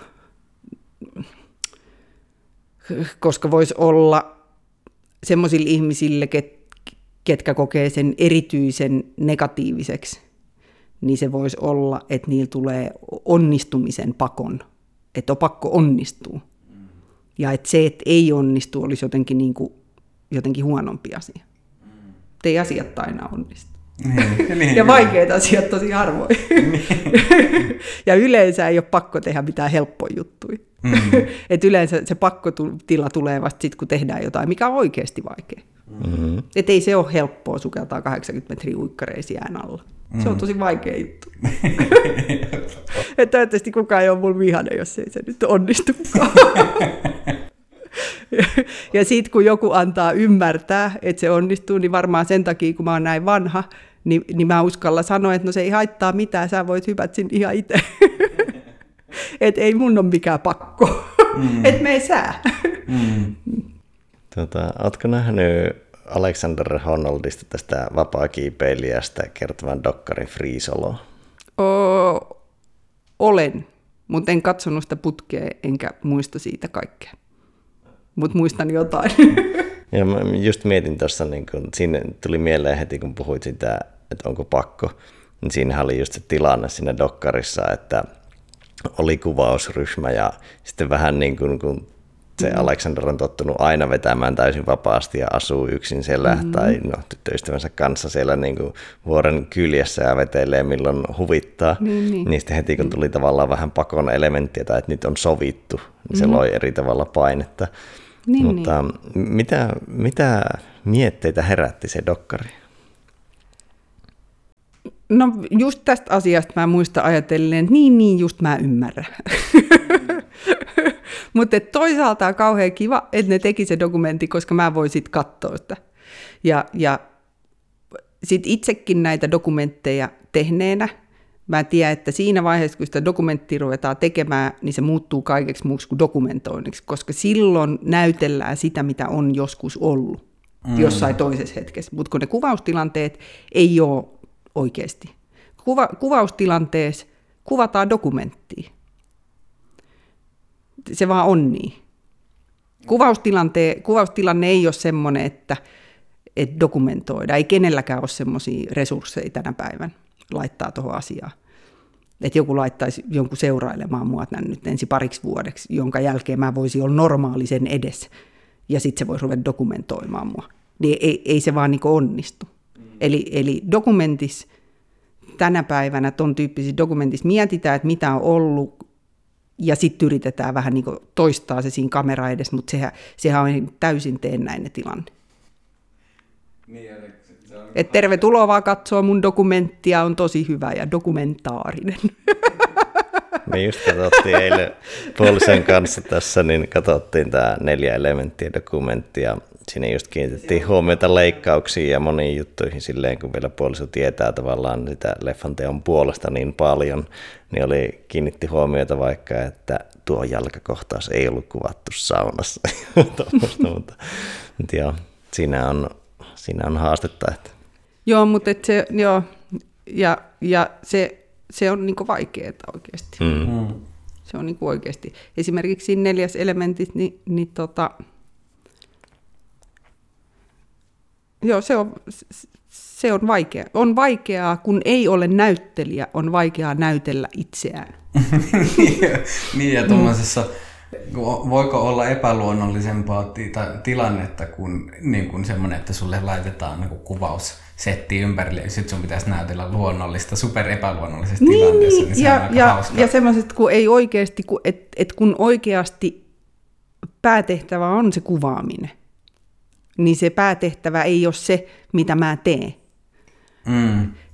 Että jos joku oikeasti tulisi kuvaamaan, kun mä vedän kajakkiin jossain, niin, niin se olisi täysin erilainen kuin se, että no mietitään kuvallisesti, että mikä, mikä mi, minkälainen kuva kertoisi yleisölle jotain tiettyä asiaa. Mm, mm. Tai että kun mä oon oikeasti tämmöinen niin höpö, höpö, höpöttäjä, ja tota, kun me ollaan kuvaustilanteessa, mä oon yksi kamera edes koko ajan. Mm. Niin mä ajattelin, että ne, kyllä musta tuli aika tommonen hiljainen tyyppi tuossa elokuvassa. aika hiljainen tyyppi. Ja sitten, koska kaverit mua pilkkaa, kun mä en koskaan matkusta raitiovaunullakaan, niin mä ajattelin, että nyt mä voisin sanoa niin, että kyllä se on dokumentoitukin. tai mä en koskaan apeasti. Et, et mä en ole vaan sen tyyppinen, että jos, jos mä kulkisin raitiovaunulla, niin mä en katsoisi apeasti ulos ikkunasta, vaan mä varmaan papattaisin jonkun ventovieraan kanssa jostain höpönpöppöä asiat, mutta kun se kuvausryhmä on siinä, niin, niin mitä en mä voi silleen sitten tehdä. Niin, kyllä. Joo. Mutta se on vaikea. Mm. Se on niinku vaikea. Mutta se oli hieno mun mielestä siinä, siinä kiipeilydokkarissa just se, että ne oli ottanut sillä aikaa ja ne oli sitten jatkanut sitä myöhemmin. Niin, niin ja se just, että, että ensimmäinen yritys niin ke, keskeytettiin mm. ja, ja sitten tota, niin kun, että Alex oli, että, niin että ei, ei, nyt ei, nyt ei lähde. Niin, ei nyt, ei, nyt ei ole. Ja, ja, ja se on niin kun oikeasti, se vaatii aika paljon pokkaa tietyllä tapaa, kun sä tiedät, että minkälaiset valmistelut on tehty siihen Niin. ja kuinka pitkään. Sitten sit vaan niin kuin kuitenkin todeta, että nyt, on, nyt ei ole hyvä fiilis, tässä käy, tämä ei pääty Niin, niin, hyvin, niin. jos mä lähden nyt. Niin, nyt niin. on vaan sanottava, että sorry guys, Niin, että Ei kokeillaan, mitä mitään. siinä nyt meni, puoli vuotta vai vuosi, kun ne pääsi sitten uudestaan. Siis äh, ainakin vuosi, mutta se oli monta vuotta se Niin kuvausprosessi. oli joo. Mm, niin se, Niin siinäkin alkaa paine kasvaa, kun se kuvaustiimi asuu siellä sinun luona niin kuin pari vuotta. Niin silleen, että Joo, joo. kyllä tässä niin kuin, pitäisi niille ehkä saada matskua. Joo, mutta et kyllä mullakin, että nyt siitä kuvataan iso do, tuommoista dokumenttia, se, se mun maailmanennätysyritys. Niin kyllä mulla välillä tulee ihan mieleen silleen. Ja sitten se on ihan niin kuin normaali, että sillä kuvaustiimillä ja sillä tuotantoyhtiöllä ja rahoittajilla ja ka- niillä on kaikilla jotain toiveita ja pyyntöjä. mm, Niin kyllä mä oon mu- muutama kerran sanonut ääneenkin, että vaikuttaa siltä, että te ette tarvi mua tässä mihinkään. et, et jos te haluatte, mä voin tulla tekemään teille avannot, joo, voitte mennä ihan itse sukeltaa. Et jos ei mulla niinku silleen ole tässä mitään virkaa tästä Mutta se on vaikea. Se on vaikea. Ja sitten se, että mikä motivoi, mikä ei motivoi, mikä motivoi, kun se motivaatio on niin kuin mun mielestä vähän semmoinen, niin kuin, se, se olisi niin kuin hienoa ymmärtää, että mistä se niin kuin oikeasti koostuu ja mikä sitä niin kuin tukee. mm, Ko- koska se on niin kuin avainasia siihen, että, että jos mä olisin yhtä paljon opetellut soittaa viulua, kun mä oon opetellut sukeltaa, niin mä olisin varmaan tosi hyvä viulusoittaja. mm, Mutta mut mi, mi- mikä se on se perimmäinen asia, että mikä sitä niinku ajaa eteenpäin. Ja mä oon itse semmoinen, että mä oon niinku tosi herkkä. Mä oon tosi herkkä, tosi herkkä silleen, että jos mulla tulee semmoinen olo, että mun on pakko, niin ei mua sitten enää huvita. mm. Joo, toi onkin, niin tiedät, tuossa niin päästään aika hyvin myös flow kulmaan siinä mielessä, että se flow katkeaa kyllä niin kuin tosi helposti siihen, että just ei, se katkee se sisäinen motivaatio, tai niin kuin se on kuitenkin yksi merkittävä flow niin kuin tekijä, että sä oot sisäisesti motivoitunut. Niin ja on semmoinen halu. Niin. Ja, sit, ja, ja se, se, sul, sulla ehkä niinku se, että osaltaan just, että et se minkä takia oot niin hyvä niissä jutuissa, missä oot, että oot uskaltanut ku, kuunnella sitä, koska se ei ole kaikille niin kuin, niin kuin itsestään selvää, että niin kuin pystyy, tai uskaltaa kuunnella sitä vähän niin kuin Joo, ja mulla, mulla on varmaan niinku tästä semmoinen, semmoinen hyvä puoli, että kun mä oon kuitenkin ollut 20 jotain, vähän yli 20, kun mä oon aloittanut vapaa-sukeltamisen, 25, ei, 24, 23, jotain, joka tapauksessa, niin tota, mä oon niin kuin silleen ollut jo vähän niin kuin melkein aikuinen. Ni, niin kun mäkin koen sitä, että, että se meni niin, että mä aloin harrastaa, ja sitten mä olinkin hyvä, sitten mä tein niitä asioita, mitä mä itse ajattelin, että mitkä kehittää mua ja, ja mitkä on niitä mun heikkoja kohtia. Niin kuin äitikin sanoi, että vaikeita asioita pitää opetella. Ni, niin ne vaikeat asiat on yleensä, ne on yleensä semmoisia, no palataan niihin sitten, mietin, että ei nyt eksy niin paljon tämä, mistäköhän mä olin puhumassa. Niin, niin, niin sen jälkeen kun mä olin hyvä, niin ihmiset mun ympärillä, se yhteisö on näin, niin niillä oli kauheasti mielipiteitä siitä, että mikä tekisi musta paremma tai mistä se johtuu, että mä olisin hyvä ja, ja mitä mun pitäisi tehdä, älä nyt noin tee ja tosta ei ole mitään hyötyä. Niin, niin jos mä olisin ollut nuori, niin mä en olisi voinut sanoa niin, että ei, ei, kun te olette ihan väärässä. Että mä teen, mitä mua huvittaa.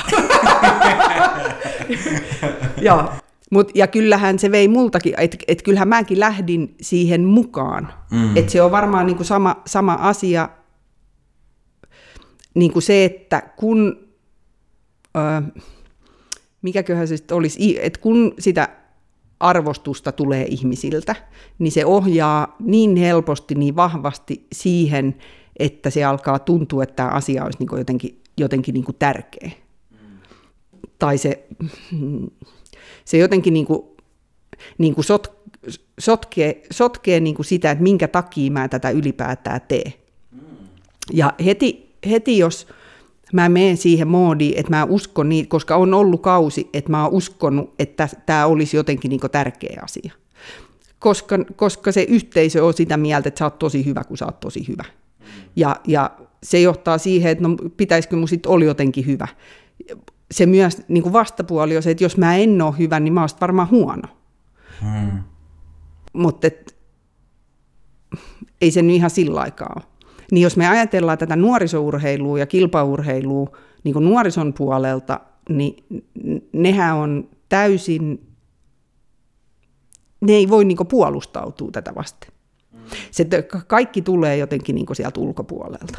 Hmm eikä niillä ole niin semmoista mahdollisuutta sanoa valmentajalle. Että mä teen mitä mua huvittaa, on hiljaa. että et minkä takia ne tekee sitä. Minkä takia lapset ui kilpaa. Että miksei ne nyt vaan voisi uida. Niin. niin. Ja on siinä niin kuin varsinkin lapsilla ja nuorilla niin tosi vahva kuitenkin semmoinen, kun identiteetti vielä muodostuu, Mm-hmm. Niin jos sä saat jostain vahvasti hyväksyntää niin, arvostusta, niin, niin sähän joo, niin kuin gravitoidut tosi vahvasti sinne joo, suuntaan. Joo. Mm-hmm. Ja, se on, ja kun se on näin, ja aikuiset tämä ymmärtää, niin mun mielestä tähän voisi oikeasti jotenkin niin kuin, joku voisi oikeasti vähän niin kuin miettiä, että millainen nämä pitäisi mennä. Mutta se on ihan sama asia, että kun on se kiltti tyttö, ketä käy koulussa, ketä sukulaiset, oi kun sulla on hyvä todistus, vitsit sä oot kyllä tosi hyvä. Niin se pitäisi olla niin kuin lailla kielletty. Niin, niin. Ei oikeasti, Jaa. koska se muodostaa sen niin kuin mielikuvan, ja mä oon aina mun pojalla sanonut, että ei siinäkään ole niin kuin mitään järkeä. Että saat nyt niitä vitosia aina välillä. että et miksi et, et, et pitää muistaa, että se kouluasteikko on kuitenkin, niin kuin, että jos se on nelosesta kymppiä, vai sanotaan ihminen, ketä on kiinnostunut matematiikasta, ja sä saat koulussa kympi matikanumeroksi, ja sitten sä oot nyt vaikka 15-vuotias. Sitten me otetaan semmoinen tyyppi, ketä on oikeasti kiinnostunut siitä matikasta, niin se sun kymppi on ihan sama kuin nelonen. Ja jos se, me ohjataan niitä lapsia kouluttautumaan niin, että, että, että uskonnokokeista, vaikka se ei kiinnostaisi yhtään, niin niistäkin pitäisi saada kymppi, koska muuten sä et ole hyvä ja sä oot huono koulussa. niin, niin tota, ne ei voi, se on pois siitä ajasta, mitä ne oikeasti haluaisi tehdä. Hmm. Ja siinä on myös semmoinen, mä itse jaotellut niin kuin kunnianhimoa ja intohimoa, niin mikä ohjaa kunnianhimoiseen toimintaan intohimoiseen, niin myös sille suhteessa itseen, ei vain muihin, mutta se, että arvottaako itseään ja muita tuloksien perusteella vai yrittämisen perusteella. Ja tavallaan jos vaikka lasta tai miksei aikuistakin, niin kehutaan vaan aikaansaamista ja tuloksista, mm. niin se ohjaa tavallaan vähän niin kuin kunnianhimoiseen toimintaan, kun mm. taas sitten se, että arvostettaisiin siitä, millainen sä olet ihmisenä ja miten sä yritit, niin se ohjaisi intohimoiseen toimintaan ja sinä omana itsenä olemiseen, niin, ei siihen joo. ulkoa sisään kautta elämiseen, vaan sisä, sisältä niin, ulos elämiseen. Niin just, joo.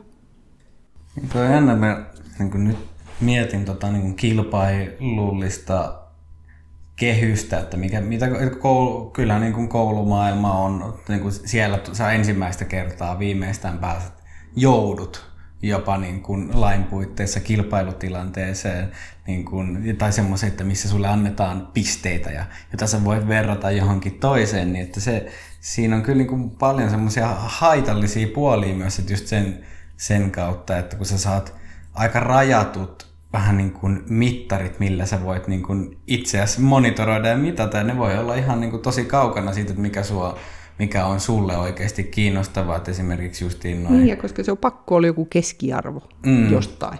Eikä keskiarvo ole koskaan niin kuin todellisuus. Niin, että ei kaikilla maailman ihmisillä ole keskimittaiset hiukset. niin, niin, niin kyllä. Ei, ei niin kuin ole. mm.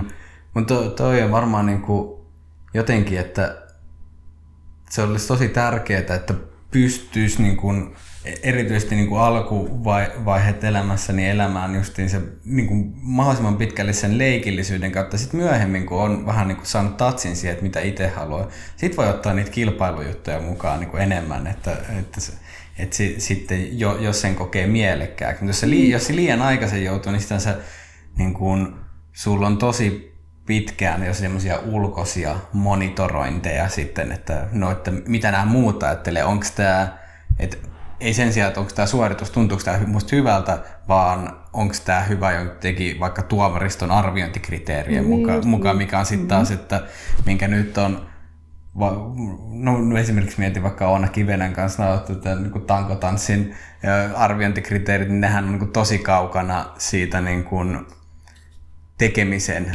tekemisen flowsta ja ilosta, vaan ne liittyy silleen, ne on tosi irrallisia. Tai no vaikka se, että mitä sä kerroit Gine, yhdessä podcastin Guinnessin näistä niin kuin maailmanennätysmittauksista, että niin kuin nehän on niin kuin tosi kaukana siitä, että mitä se on, niin kuin just, että ei, ei tii tunneta sitä kenttää. Niin se... niin, niin. Mutta kyllä siinäkin voisi, niin kuin, et, että et mä oon joo, ajatellut, mä ehkä toista itseäni, mutta, mutta tota, esimerkiksi tässä kilpailuissa, niin että et mä oon sitä mieltä, että vaikeita asioita pitää harjoitella. Ja kyllä mulla on joku sellainen niin ongelma, että koska mä sanoisin, että on helppo voittaa ja vaikea hävitä. Tosi helppo voittaa, harjoittelee vähän enemmän, niin kuin minuutti päivässä enemmän kuin muut, niin voittaa. mutta se, että, että se häviäminen, häviäminen on oikeasti vaikea. Mm. Että se on oikeasti vaikeaa. Tai että mä sanon mun pojalle, että kaikki osaa ajaa autolla kovaa. Että se mikä on vaikea, on ajaa sillä hiljaa.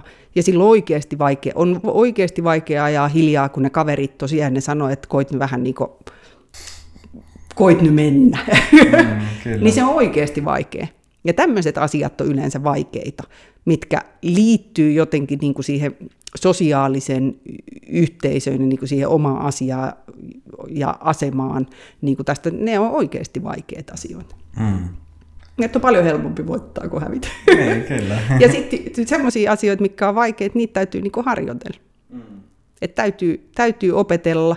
Ja mä sanon, että meidän yhteiskunnassa, ainakin mun kohdalla, niin, niin tota, sitä ei myöskään opeteta.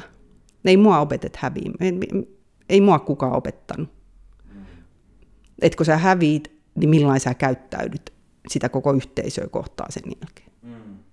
Että mikä tässä oikeasti oli tärkeää. Koska sen mä sanoin, että kukaan se yhteisö ulkopuolella, niillä on ihan sama, että onko maailman ennätyksen nyt tehnyt Johanna vai Lissu. Se ei oikeasti kiinnosta ketään. ketään ei kiinnosta. Se on ihan täysin merkityksetön asia, että mä oon tehnyt jonkun maailmanennätyksen. Ei, se, ei sillä ole niin mitään merkitystä. Ei kenenkään muun kannalta, eikä oikeastaan munkaan. Mm. Et mä oon tehnyt maailmanennätyksen sen takia, että on kiva sanoa mm. kavereille. Mä teen maailmanennätyksen. Onkin aika hyvä. Tämä on tosi tärkeä juttu. Saatoit, saatoit myös nauttia tekemisestä siinä ohessa. nautin harjoittelusta, mutta et kyllä ne, niin ne kisasuoritukset, niin, niin joo, että jos sanotaan, että vaikeita asioita pitää harjoitella, niin se on hyvä paikka harjoitella monta asiaa. Mm. On hyvä paikka harjoitella, että miltä musta oikeasti tuntuu. Ja, ja, ja mitkä nämä tunteet on, mitkä mä oikeasti koen negatiivisiksi. Mm.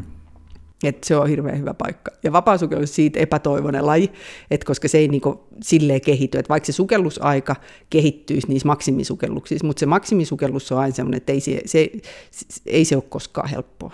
Mm. Että ei se ole koskaan helppoa, ei se ole koskaan helppoa kellekään. Niin on hienoa, että mä voin ihan koska vaan päästä jossain harjoittelussa semmoiseen tilaan, missä mun tunteet tulee tosi vahvasti, missä mä pystyn analysoimaan niitä, ja mä oon ymmärtänyt, että se tunteet, tuntemusten konkreettinen analyysi selvästi vaikuttaa siihen, että miltä musta tuntuu. Mm. Ja mä voin aina palata siihen. Mm. Ja mä sanoin, että nyt kun mä teen maksimihengenpidätyksen tästä, niin se on ihan yhtä vaikea, että mä joudun käymään niitä samoja asioita uudestaan ja uudestaan ja uudestaan läpi. Mm, mm. Nyt on monta kertaa itse puhuttu ennätyksestä, niin otetaanko kuulijoita kartalle sen verran, että mitä ennätyksiä sulla on? Mm, mulla on henkilökohtaisia ennätyksiä. Mä oon pidättänyt 6 minuuttia 39 sekuntia hengitystä silloin, kun mä oon saanut, ja 6 minuuttia 35 sekuntia silloin, kun mun on ollut pakko. Se on tosi hyvä. ja sit mä oon sukeltanut pituutta uima-altaas 137 metriä, ja sen mä oon sukeltanut silloin, kun mun on ollut pakko.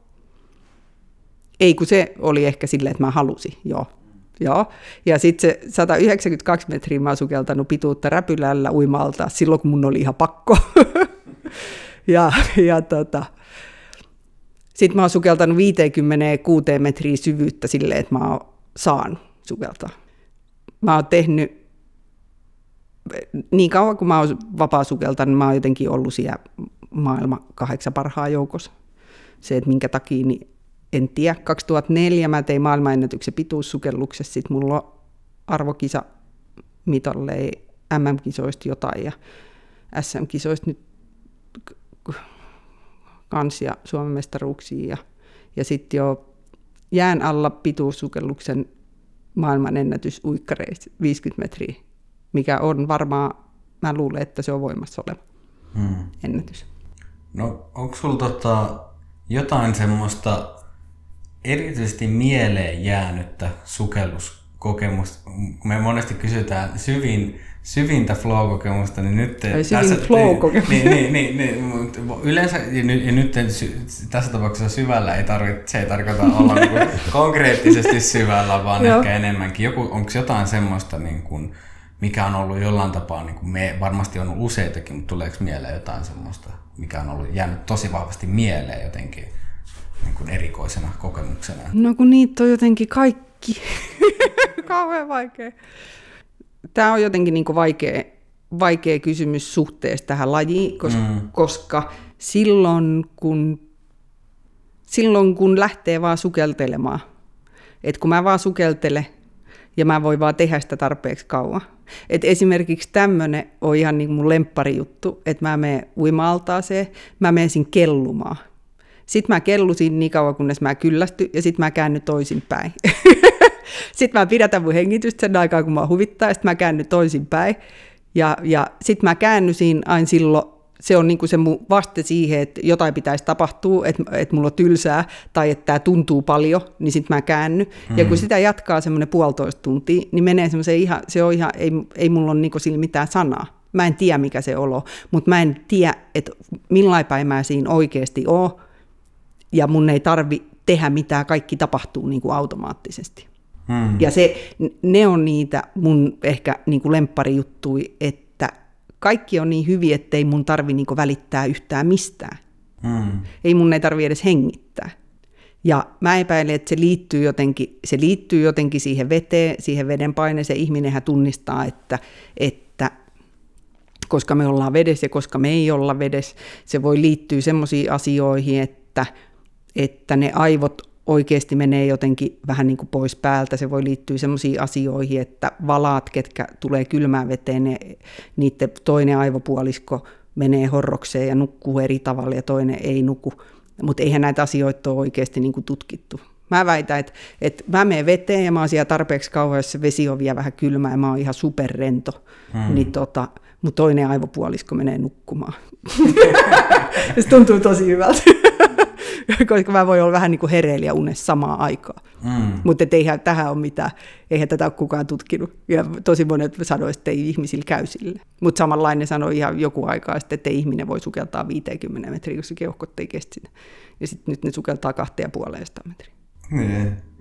Mutta mut tietyllä tapaa mm, mä en näkisi yhtään mahdottomana, etteikö oikeasti niin tuommoisessa syvän meditatiivisessa tilassa, niin etteikö myös niin kuin, aivoissa ainakin, jo, ei, jos ei sammu, niin ainakin himmenee, koska silleen ainakin myös medi, meditaatiossa, mitä on Joo. myös tutkittu, niin että tietyt, tietyt aivoalueet, niiden toiminta himmenee ja toiset, toiset aivoalueet joko aktivoituu tai niiden yhteistoiminta lähtee eri tavalla hmm. toimimaan. Että kyllä täällä pääkopassa myös tapahtuu, että se on vaan sehän on vaan aika vaikea tutkittava etenkin vedessä, niin kuin miten tutkitaan, että sulle pitäisi saada anturit päähän samalla, kun sä lillut siellä. Niin, niin, mutta, niin mittaa, joo. mittaamaan sähköä ja aivoaaltoja, niin, niin se vesi voisi sotkea. Mm. Mutta mä epä, mä, mun väite on, että, että se, että ollaan vedessä, siellä on se veden paine, niin, niin se tekee jotain ihan fysiologisia muutoksia meihin. Ja toinen on se, että kun me siedetään sitä korkeampaa hiilidioksidiosapainetta, niin se elimistö laukaisee tiettyä asioita. Hmm. Et mä oon siis sitä mieltä, että ihan kaikkien urheilijoiden kannattaisi harjoitella tommosia, ei tarvi lähteä korkeapaikaleiriltä tai happitelttaa, koska voi lähteä lenkillä hengittää vain joka seitsemäs kerta. Hmm. Ja sitten pitää tietoisesti se hiilidioksiditaso ylhäällä, koska silloin siihen korkeaseen hiilidioksiditasoon tottuu ja silloin ne asiat, mitkä käynnistää, käynnistää esimerkiksi riippuen paljonko sulla on hiilidioksidia, niin happi, mitä korkeampi hiilidioksidi, osapaine, niin sen helpommin se happi irtoaa mm. ja pimeytyy sinne vereen. Niin, tuo, siinä vedessä on jotain ihmiselle tosi luonnollista ja silleen niin kuin rentouttavaa ja jotain niin kuin fysiologista muutosta se siinä niin kuin tuottaa monellakin sortilla pelkkä niin kuin vedessä kelluminen ja oleminen. Niin sekin kävi mielessä, että toisi hauska, jos sä kävisit Tiibetissä munkeille opettamassa noista häkkiä, että tämä niin vesi voisi olla kova elementti, kun ne, niin, niin, ne on aina maalla niin, ja ne on jossain niin. sillä vuorella. Niin, ja niin. Se, mutta sen takia ne joutuu meditoimaan, kato niin pitkään joo, joo, joo. mutta mä, sanon, joo, mä sanoin, että mä menen kymmenen päivän meditaatiokurssiin, niin mä saavutan sama pisteen sitten siellä kymmenenten päivän, kun mulla tulee oikein hyvä olo siinä, kun mä menen tunniksi uimalta. Hmm. Että tämä vapaasukellus, kaikille, ketkä on kauhean kiireisiä, kannattaa tulla vapaasukelluskurssille. Tämä on tämmöinen niin laiskan ihmisen meditaatio. Niin, niin tossa, Ei tarvi yrittää meditoida. Niin, ja taas, taas tällainen ihan niin kuin maailmantilanteeseen sopiva ja monen tapaa kustannustehokkaampi ratkaisu, että ei tarvitse lähteä niille korkean paikan leireille. Tai niin, niin mutta se on niin kuin ihan oikeasti. Kaikki, kaikki, on, kaikki on paljon lähempänä. Niin, että niin. Niin ma, ma, Suomen maasta kyllä vettä löytyy. Että... Ja niin, ei tarvitse mennä edes veteen. Vettä. Voi lähteä, että seuraavaksi kun lähdette lenkille, niin tehkää silleen, että, että otatte sieltä jonkun mita tai laskette askel, askelparia, niin vaikka nyt juoksette kahdeksan askelparia ja sitten hengitätte kerran ja jatkatte sitä. Jos se menee liian vaikeaksi, niin sitten juoksette vaan kuusi askel pari ja yritätte pitää se tunteen sille, että te tunnette, että se, siellä on semmoinen tunne, mutta semmoinen, että se ei ole niin kuin, sen saa tosi helposti niin, ettei sitä sitten kestä, eikä tässä ollutkaan mitään järkeä, eikä motivaatio katosi hetkesi johonkin. Mutta niin, että sen just tuntee ja sitten ylläpitää sitä juoksee kaksi tuntia. Hmm, hmm. Tuossa palaten mitä juteltiin varmaan about tunti sitten, kun sanoit sitä, että ei ole aikaa, niin se on yksi semmoinen tosi vahva niin kuin flown merkki, että ajantaju vääristyy johonkin suuntaan. Mutta sitten miten tota, kun ei ole kilpailutilanne, on vapaa tilanne, ja sä saat itse touhuta sillä vedessä mitä haluat, niin katoaako miten paljon itsen kokemus ja tuleeko joskus semmoisia irtaantumiskokemuksia, että sä vähän niin kuin itse ulkopuolelta, että katsoisit itseäsi ulkoa päin? Ei, mutta tulee semmoisia, että mä katsoisin vähän niin sisältä päin. että mun ulkopuoli katosi oikein ja sitten jäi minä vaan jäi jäljelle. Ja tunnistan tämän samaa, jos on itse joskus ollut avannossa niin kokonaan veden alla, niin se kyllä tekee aika äkkiä sen, että tavallaan... Että mikä tässä olikaan tär... Kuka tässä olikaan se tärkeä juttu? joo. Mutta se, se joo, mun, mun flow-kokemukseen jo liittyy se, että mä, mulla on vapaus tehdä, mitä mua huvittaa. Ja se aika, se on niinku selkeästi mä jotenkin niinku koen, että, että se kuka ylipäätään keksi kello, niin se oli väärässä. että voitaisiko me tehdä jotenkin silleen, voitaisiko me tehdä jotenkin niin kuin silleen, että edes yksi kolmas osa vuodesta olisi semmoista, että ei saa katsoa kelloa koskaan.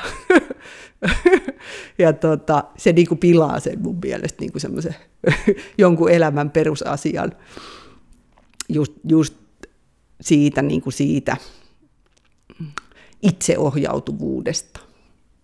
Että jos lapsetkin lähtee automaattisesti tekemään sitä, mitä, mikä ni, niillä olisi tärkeää siinä oppimisprosessissa seuraavaksi, niin kyllä niin kuin meillä aikuisilla on se sama juttu, mutta se jotenkin, niin kuin, mä näen, että toi kello pilaa Ja sitten jos pääsee sellaiseen tilaan, että se aika jotenkin niin kuin katoo, niin se katoo jotenkin niin kuin oikeasti. Ettei silloin, niin kuin, että se on niin kuin jotenkin täysin merkityksetön. Ja silloin kun ei tarvi ajatella sitä aikaa, niin ei tarvi myöskään ajatella sitä lopputulosta, eikä ehkä sitä, mistä, miten tähän tilanteeseen päädyttiin.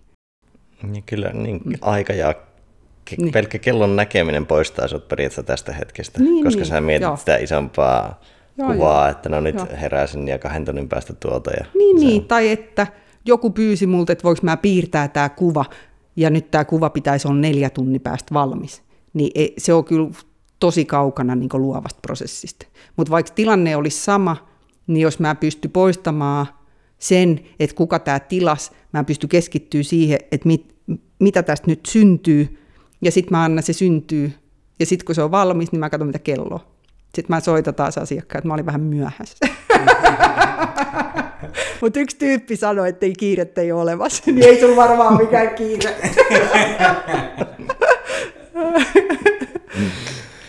Mutta to, to, toi on niin kuin, ihan niin semmoinen kela, että mitä täytyy vielä tämänkin jälkeen pureksi, että niin toi, nimenomaan toi ajan suhde itseohjautuvuuteen ja luovuuteen, niin se, ja, ja, niin, ja jos vielä yhdistää luovaan itseohjautuvuuteen, niin toi on mm. aika siistiä, että kun miettii just, että, että miten paljon – omaan ohjautuvuuteen vaikuttaa ka- kalenterit ja kellot ja tämmöistä, mitkä on mm. jollain tapaa sitten myös silleen mielen tasolla suunniteltu vähän niin kuin, että miten asioiden pitäisi mennä, mutta sitten se ei kuitenkaan aina kunnioita sitä, että missä oikeasti mennään, niin kuin, että missä vaikka mä menen keho, mun kehossa ja mielessä, että mikä mm. olisikin se oi, ikään kuin just se luonnollinen asia, että mitä mun tulisi tehdä nyt. Niin se, se kun mä, mulla on se semmoinen aikafreimi siellä jossain, niin se väistämättä niin kuin irtauttaa sit siitä, että miten, miten tämä voisi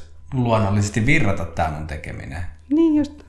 Ja sitten mä oon epäilystä, nyt varsinkin kun, kun tälleen äitinä, kun mä oon katsellut niin kuin mun poikaa, että kun pienen aikaa niin kuin kesälomakin kesti, se kesti niin kuin ikuisuuden. Tai pienenä, jos mä mietin, että mä kävin, kun mä olin pieni, mä kävin talvisi aina luistelemassa. Niin kuin, mä kävin joka päivä, mä luistelin tosi paljon, niin kuin monta tuntia ainakin. ja, ja nyt kun mä oon tullut aikuiseksi, niin mä oon todennut, että ehkä se mun mielikuva on väärä, että koska jos mun poika käy talves luistelemassa neljä kertaa ja se luistelee siellä kymmenen minuuttia, niin tota, ehkä se mun tilanne on ollut niin kuin samanlainen. Mutta se, että kun mun ei ole tarvinnut niin kuin määrittää sitä, että kuinka paljon on tarpeeksi, että mä menen luistelee silloin, kun mä huvittaa, ja mä luistelen niin kauan, kun mua huvittaa, ja sitten mä teen jotain muuta. Niin se ei, se ei, se ei niin kuin, mä ehdin tekee päivä aikana paljon enemmän, kun mulle ei ole semmoista oloa, että, kymmen, että miksi mä menisin luistelemaan, koska kymmenen, jos mä luistelen siellä kymmenen minuuttia, niin ei tässä ole mitään hyötyä, että jos mä menen luistelemaan, mun täytyisi luistella ainakin tunti, ja jos mä voin päiväaikana tehdä monta niitä kymmenen minuutin asioita ja siirtyy, kun mä oon todennut, että tämä oli tylsää, mitä mä sitten tekisin, ja mä voin siirtyä siihen seuraavaan asiaan, niin mä oon automaattisesti jo siellä flow mm. Kyllä. Niin kuin jotenkin tälleen. Joo, joo, mä joo. näkisin. Kyllä, kyllä. Nyt ollaan, nyt ollaan ytimessä. Tässä, niin kuin, tuota, tässä jaksossa on tullut tosi monta semmoista vähän niin kuin perusasioiden kääntöjä, silleen todella nerokkaasti, vaikka se mielenhallinta ja tosi monta muuta kulmaa. Tässä on ollut semmoista zeniyttä mukaan. Joo, toi on niinku hauska, että miten niin kuin toikin liittyy jollain tavalla hallintaan, siis silleen, että, että me mä niin kuin huomaan vähän niin kuin vaikka se, mitä se oma vastaääni sanoi siinä semmoisessa, että, että kulkisi silleen vähän niin kuin sen fiili, kulkisi elämää fiilispohjalla, niin sitten tulee, alkaa se sisäinen dialogi tuolla noin käymään sitä, että no miten vastuullisuus ja niin kuin e-, elämänhallinta, että pitää olla elämänhallinnassa, sulla pitää olla kalenterissa niin kuin jiirissä ja kaiken pitää olla näin, että se niin kuin meillä mikä on niin kuin tosi vahvasti niin kuin kulttuurinen, sosiaalinen juttu myös silleen, mm. että meille pain, just sen, että, että tullaan mm. kertomaan, että niin kuin, että, että sun pitää olla elämä hallinnassa ja sun elämä ei ole hallinnassa, että jos et saa ole aikatauluttamassa sun päiviä niin kuin selkeästi ja niin kuin sulla, on, niin kuin, sulla, on, sulla, on, sulla on jotain tämmöistä suurta kymmenvuotissuunnitelmaa, että mitä sä niin kuin elämä, elämässä, elämässä aiot tehdä.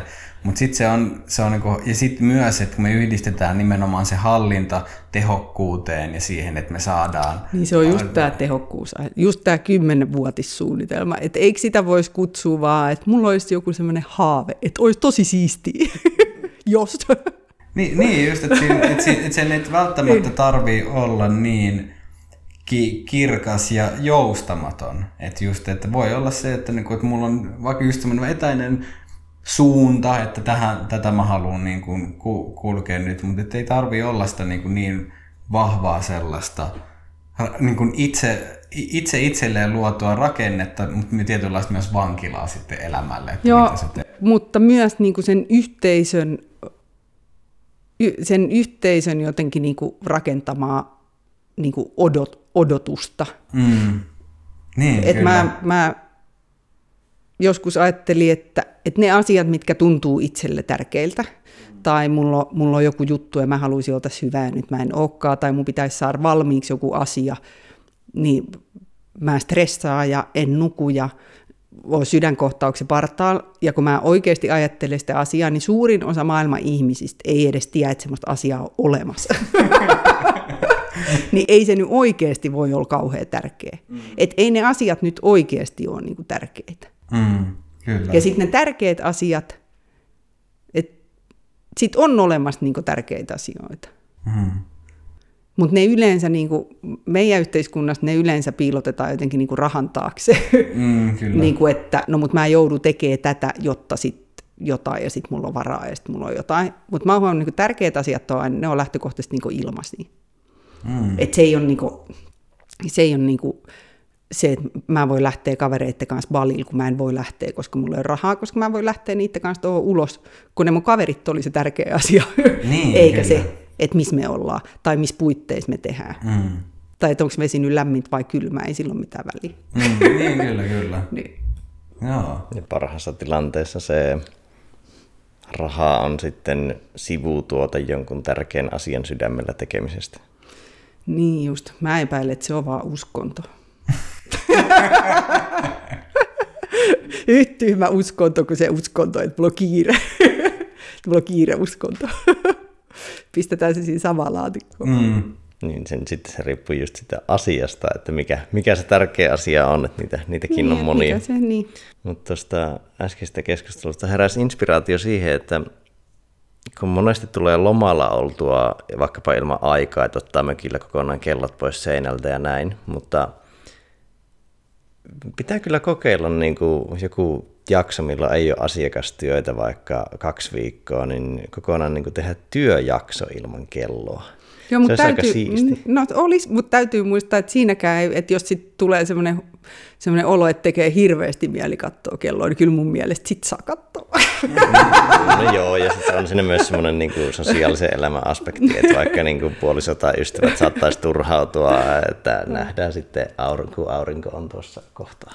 Niin, niin että se on vaikea niin kuin silleen sopia asioita. Ja sitten kun kaikilla muilla kiire, niin ei niillä voi soittaa. Että jos soittaa kaikilla kavereilla, mitä sä et nyt teet, niin kaikki on tekemässä jo jotain, minkä ne sopii jo pari viikkoa sitten. Voisin ottaa minimum, minimum effective dosin kelloa, mutta sitten voisi kokeilla semmoista täysin intuitiivista työskentelyä, kun lomalla tulee tehtyä sitä, mutta työ, työssä harvemmin, että varaisi semmoisen jakson sille. Niin just.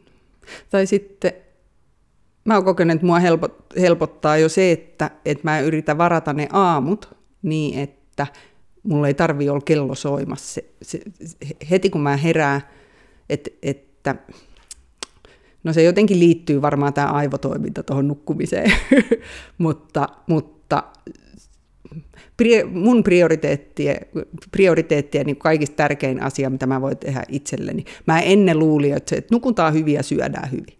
Mutta nyt tälleen vanhemmiten mä oon huomannut, että, että tota, nukutaan hyvin, niin se syöminenkin tulee ihan automaattisesti. Ne kaikki muut asiat tapahtuu automaattisesti, kun mä vaan, ei, mun ei tarvi huolehtia mistään muusta. Mä nuku hyvin. Mm, mm. Niin, niin sä, sä oot niinku löy, löytänyt sen niin kuin se on salaisuus. Niin, joo, se on se, lifehacki. et, kah, et vaikka kaikilla on puhuttu, että kahdeksan tuntia olisi, olisi niinku, niinku tarpeeksi, no suurin osa nukkuu varmaan vähemmän kuin se kahdeksan tuntia, mutta mä oon sitä mieltä, että sekin oli väärä, että jos nukkuu yhdeksän tuntia, niin on hirveä etylyöntiasema siihen, että mitä jaksaa päivän aikana oikeasti tehdä. Mm. Koska sitten jos ei nukun tarpeeksi, niin tulee vähän semmoinen, että ei mua oikein huitsia sataa vettäkin. Mm. Sitten myös niin kuin, intuition toiminta heikkenee aika paljon väsyneen niin, että niin. sitten ei osaa Joo. tehdä niin intuitiivisesti Joo. fiksuja valintoja. Eikä ja, ja, niin. eikä nyt millään jaksaiskaan. Ja mikä ei tunnu, mm. niin kuin, siihen myös ehkä, ehkä voisi liittyä jotenkin siihen, että jos ei ole nukkunut tarpeeksi, niin ne asiat ei oikeasti tunnu kivalta. Että sitten mm. tekee jotain semmoisia asioita, mitä on joskus kokenut, että tuntuisi kivalta ja nyt mun pitäisi edelleen tuntea, että olisi kivaa. Mm. Ja sitten helposti jumittuu semmoiseen mm. päättelyyn ja tietoiseen mm. ajatteluun ja mahdollisesti myös sinne puskemiseen ja väkisin tekemiseen, niin että just. nyt pitää tehdä. Et nyt meidän yhteiskuntaa pitäisi muuttaa niin, että ihmiset saisi nukkua silloin, kun niitä huvittaa. Ja se olisi aina niin kuin positiivinen asia.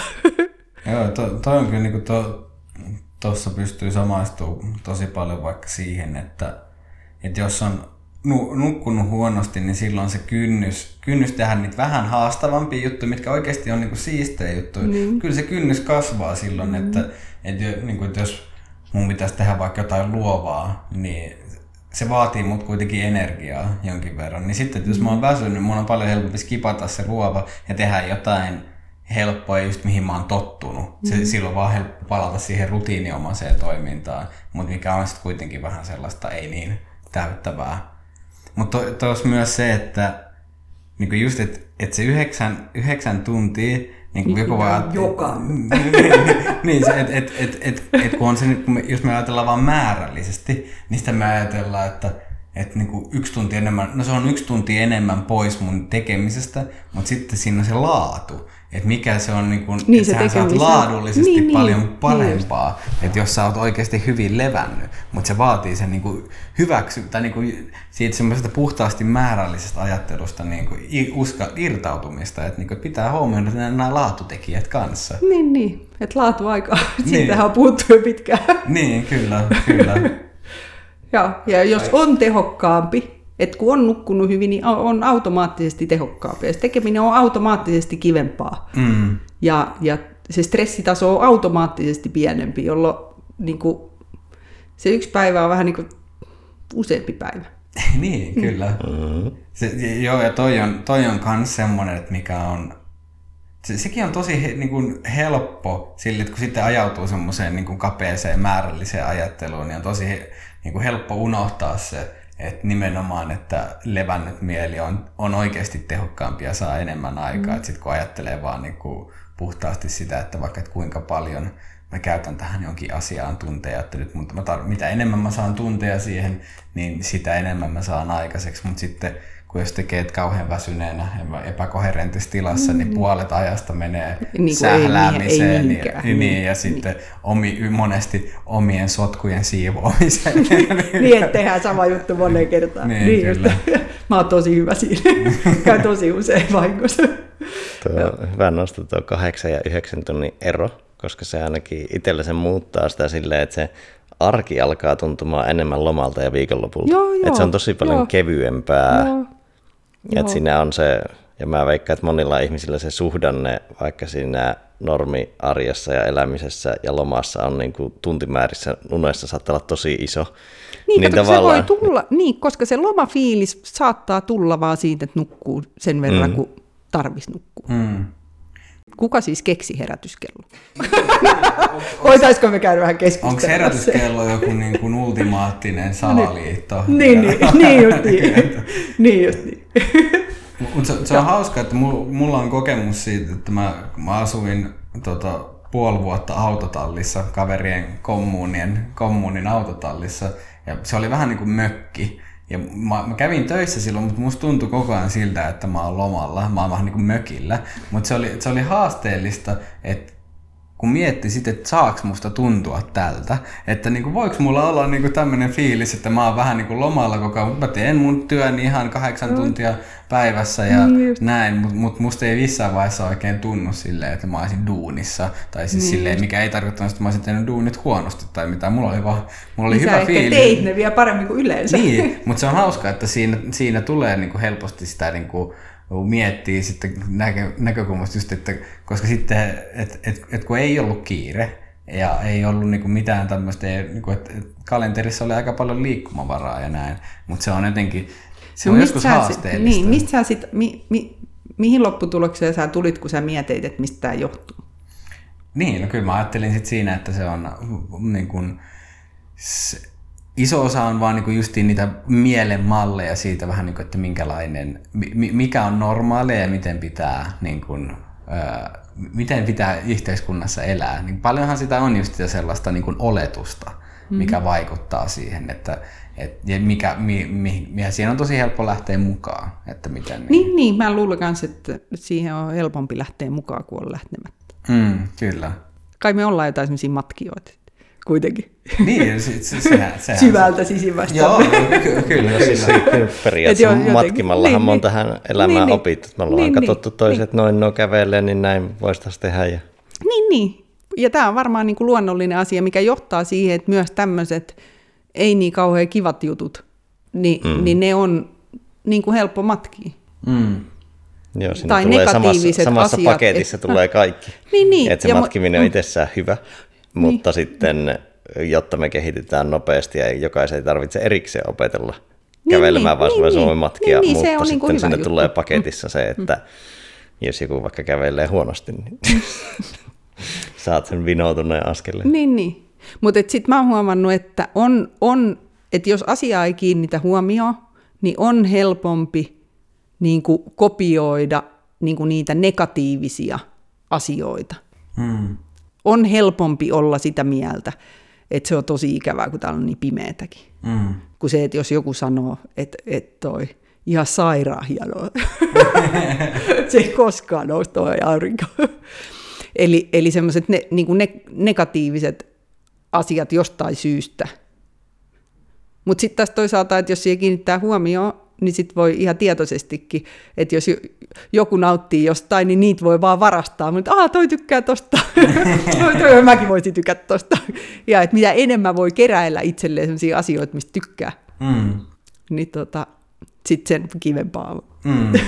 Joo, ja toi huomion kiinnittäminen, se, että tässä tietyllä taas kun päästään semmoiseen aika sen kulmaan, että toihan on niin kuin tosi siihen valppauteen, että sä niin kuin oikeasti tarkastelet, tarkastelet asioita, etkä ota kaikkea vaan suoraan sellaisena ime vaikka ympäristön niin, vaikutteita niin, tai, niin. tai omia vaikutteita, niin, vaan niin. vähän niin kuin, että, että hei, mistä tämä tulee? Niin, niin, mikä, et, et, et, niin miksi ihmeessä? Niin, kyllä, kyllä.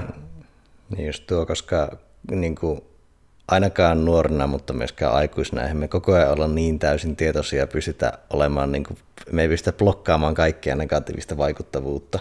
Niin, vaikka, ei että jos minä tässä niin. härvään, niin se luo levottomuutta. Vaikka Laurin tuossa, niin, niin se tavallaan just semmoinen tietty poisoppiminen ja herä, heränneisyys itsestä ja omasta käyttäytymistä ja ajattelusta, että pystyy bongaa sieltä niitä lennossa niin. ja korjaamaan ja ehkä tekemään siitä vähemmän anti-ekstremejä. Niin just. Mutta myöskin varmaan semmoinen niin kuin, niin kuin semmoisen asian ymmärtäminen, että, että ne omat, omat niin kuin tunteet tai että jos mä nyt hermostu, niin mä hermostu nyt lähtökohtaisesti, oli asia mikä tahansa, niin se ei liity siihen mitenkään, vaan mä hermostun sen takia, että mä haluan olla hermostunut. Ja, ja ja siitä mun on turha syyttää, että kun sulla on nyt noin pitkä partakin, niin kyllä mua nyt vähän hermostuttaa. niin. Tai että jos joku ajaa autolla mun eteen ja se ei näyttänyt edes vilkkuu, niin ei se liity siihen. Se liittyy siihen, että mä haluan hermostua. Mm. Ja kai silläkin on joku, niin kuin, joku perimmäinen tarve varmaan mun hengissä pysymisen kannalta, että kai sitä sit joskus täytyy hyväksyä siihen, että, että, että se on ihan normaalia, että hermostuu. Mm. Että ei siinä ole niin mitään ihmeellistä ja varmaan monelta, monelta kannalta ihan hyväkin asia, että joskus hermostuu, mutta, mutta se, että kyllä se on mun valinta, että hermostunko mä jostain vai enkö mä hermostu. Että et se ei ole joku ulkoinen tekijä, mikä tulee ja määrittelee, että onko mulla hyvä mieli vai paha mieli. Mm. Ja siitä me päästään siihen, että mun mielestä on aina paljon kivempaa kuin on hyvä mieli. niin mä valitsen semmoisia asioita. Mm. Ja semmoiset asiat, mistä mulla tulee paha mieli, niin kyllä mä, niin kuin, jär, että jos mulla tulee paha mieli, niin kyllä mä käyn vähän niin kuin järjestelmällisesti itseni kanssa läpi, että okei, okay, minkä takia mulla tuli paha mieli, ja, ja halunko mä, että mulla tulee tämmöisistä asioista paha mieli. Ja jos mä haluan, niin sitten mä voi olla paha miele, pahalla mielellä, mutta jos mä en halua, niin, niin sitten mä voin vaan lopettaa. Mutta toihan on ihan niin kun, siis silleen huikea oivallus nähdä se oma vaikuttavuus siihen, mikä ei ole itsestään selvää, että, että niin kuin nähdä, että ei, ei asioissa itsessään ole vaikka sitä niin kuin ärsy, ärsytystä tai sitä, niin kuin, minkä mm. mieltää paha, vaan niin kuin se oma luomis, niin, oma vaikutus siihen tulkintaan ja luomiseen. Niin. Että sen sijaan, että siinä autossa, joka ajaa, että siinä olisi ollut jotain niin kuin justiin ärsyttävää, että mun, mun, mun pa, parran esenssissä on jotain niin kuin sen pituudessa, että, se, että siellä niin, sisällä on jotain niin, ärsyttävyyttä, niin, niin, mikä olisi niin. Niin jotenkin riippumaton siitä tulkintaa.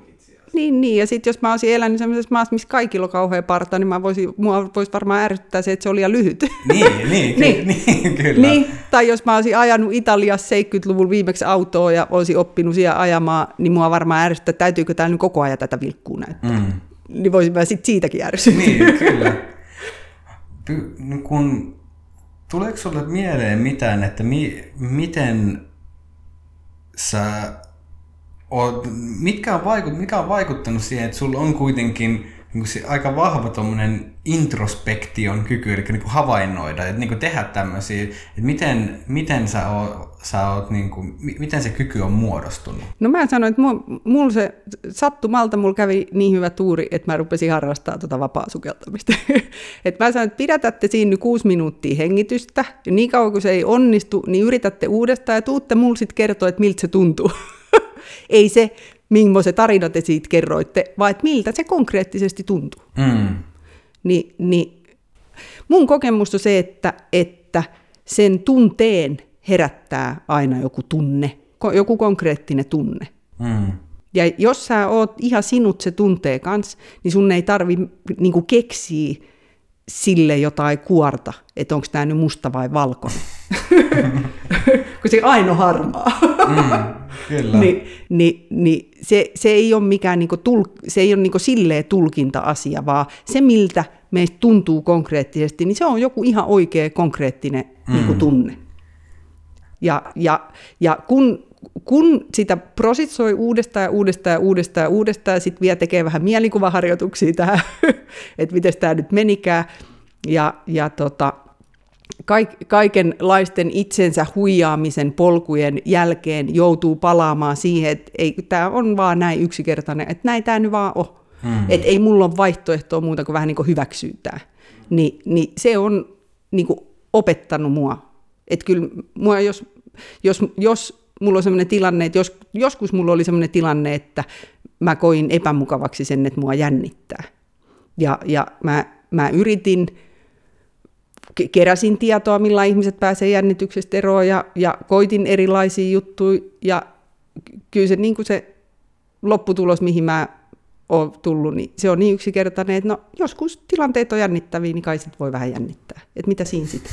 että jännitetään nyt sitten välillä. niin, kyllä, kyllä. niin. Joo. Joo, toi tietyllä tai niin kuin va- vapaasukellus tarjoaa aika semmoisen vahvan palautteen ympäristön silleen. Joo, ja ei voi, niinku hui, ei, ei, on, ni- ei voi niinku huijata. Et jää niinku heti kiinni. Niin, niin, niin kyllä, kyllä, joo. Si- siinä niin kuin just, että se kuitenkin aika suljettu tila silleen siinä mielessä, niin kuin, että sä et pysty harhauttaa itseäsi niin ei, helposti. Ja kun ei ole mitään, et, että kun ne kaikki muut ärsykkeet vähän niin kuin otetaan pois, Mm. että jää vaan niin kuin minä ja mm. miltä musta nyt sit sattuu tuntumaan, niin kaikki muu, kun on jäänyt ulkopuolelle, niin on, on niin kuin rauha tutkii sitä oikeasti. Mm. Tuo on varmaan auttanut sinua kehittämään aika vahvan intuition. No mä en tiedä, mikä on intuitio. Eh, ehkä, eh, ehkä sen takia se on niin vahva. niin, se on niin integroitu, että se tavallaan tuntuu Joo. abstraktilta. Joo, mä, mä, Eri- Erillistää Tämä on sitä. abstrakti käsite. niin, joo, joo, mä, mä veikkaan, että se voi olla aika... Et mikä se sitten on? Mi- mitä on intuitio? Niin, se, se, tää on niinku hauska, että nyt mä tuon super itsetietoiseksi siitä, että koska sehän niinku just, että miten, koska se, se ei varsinaisesti sitä on vaikea määritellä, kun se ei toimi ihan niinku määritelmän tasolla, mutta intuitio ehkä semmonen, vaan niin sis, ehkä sisäinen johdatus on semmoinen, niin kuin, että miten mä sen niin kuin yksinkertaisimmillaan sanon, että mikä ei toimi, se, että se, se on, se on to, ohja, toimintaa ohjaava joku vi, virta, mikä, mitä sä et kuitenkaan täysin tiedosta, sä et niin kuin ajattele sitä, vaan kun sä toimit intuitiivisesti, sä toimit vähän niin kuin ennen ajatusta. Mulla on täällä synonyymi. Rallatellaan menemään.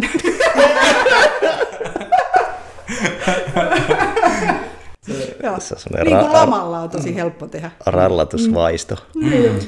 Ja itse ehkä pilkon sitä just se, että se on vähän niin kuin tietoisen ajattelun tai päättely, ei nyt vastakohta, mutta semmoinen, että meillä on tavallaan se vähän niin kuin etuaivonlohkopäättelyosio ja tämmöinen sanallinen rationalisointi ja logiikka mm. ja muu, mutta sitten on tavallaan semmoinen tiedostamattoman ajattelun tuottama No kyllä se myös tietoa on, mutta se on vähän enemmänkin kuin tietoa. Niin just. Että se tavallaan tulee tuntemuksina, abstraktioina ja muina tietoisuuteen ja mieleen ja tarjoaa semmoista syötettä. Joo, eli mun johtopäätös tästä on se, että mä luota, että mun aivot osaa toimia ihan itekseen, että mua ei tarvita siihen mitenkään. että ne on ihan itekin ihan fiksut. että luotetaan niihin. Mm. Joo. Mm. Toihan on niin ihan tämä loistava flow-vinkki tietyllä tavalla, että luota siihen, että sua ei tarvita. Niin, Koska niin. silloin, sä Joo, voit poi- joo. silloin sä voit poistua myös itsestä tieltä. Niin, niin. Mm-hmm. niin just, se on ihan hyvä. Niin, tuo vapausokellus on kyllä huikea siinä, että kun sinä ei voi just huijata. Mä just miettimään, että niin, kuin, niin sanotusti maan päällä tehtävissä lajeissa sä voit vaikka esittää kuulia ja olla viilipytty, mutta mm-hmm. mielen sisällä jyllää hirveästi ja sä oot vähän panikoimassa, niin vapaasukelluksessa se paljastuu. Maan päällä se ei aina paljastu. Niin, niin, se, niin just, joo. Ja varsinkin kun lähdetään siinä syvyyssukeltamiseen, mikä, mikä oikeasti edellyttää fysiologisesti sitä, että ollaan rentoina. Mm. Et ei, ei pysty muuten tasaamaan paineita, ei voi oikeasti niin kuin sukeltaa. Et siinä vaiheessa, kun se esijännityksen esiaste tulee, niin ei voi sukeltaa syvemmälle. Ja kun sukeltaa tarpeeksi syvälle, niin se tulee aina sieltä jostain, että jos, jos mua ei pelottaisi täysillä se, kun mä sukellan niin syvälle kuin mä pystyn, niin sitten mä varmaan olisin tehnyt siinäkin maailmanennätyksiä. Ni, niin mä pystyn myös, mä pystyn niinku ha- hakemaan sen ääripisteen, eli mulla on tapa, millä mä voin harjoitella sitä mun maksimi vähän niin kuin jännitystä. Et, et mä en tiedä, mitä pitäisi mitä pitäis tapahtua täällä pinnan päällä, että et mä pääsisin semmoiseen niin kuin hetkelliseen pelkotilaan ihan vaan katsoakseni, että mitä tässä nyt, niin kuin, että miltä tämä nyt niin kuin tuntuu, kun mua pelottaa. niin, niin mä pystyn toistamaan sen, ja se, että, että se tosiaan on ihan konkreettinen, että mulla on niin kuin mittari. Mulla on mittari, selkeä mittari, mitä mä en pysty niin kuin, niin kuin m- mitenkään, niin kuin, mitenkään niin kuin vääristää tai, mm. tai keksii tekosyitä. Koska se, se, kun se syy on aina se sama. Mm. Et jos ei voi sukeltaa syvälle, ei pysty tasaa paineita. Jos ei pysty tasaa paineita, se johtuu siitä, että mä en ole rento. Mm. Se on ha- hauska, niin kuin, miten paradoksaalinen, että, että se tilanne pakottaa olemaan rento. Niin se, Niin, toi- niin, niin. se on aika paradoksaalinen.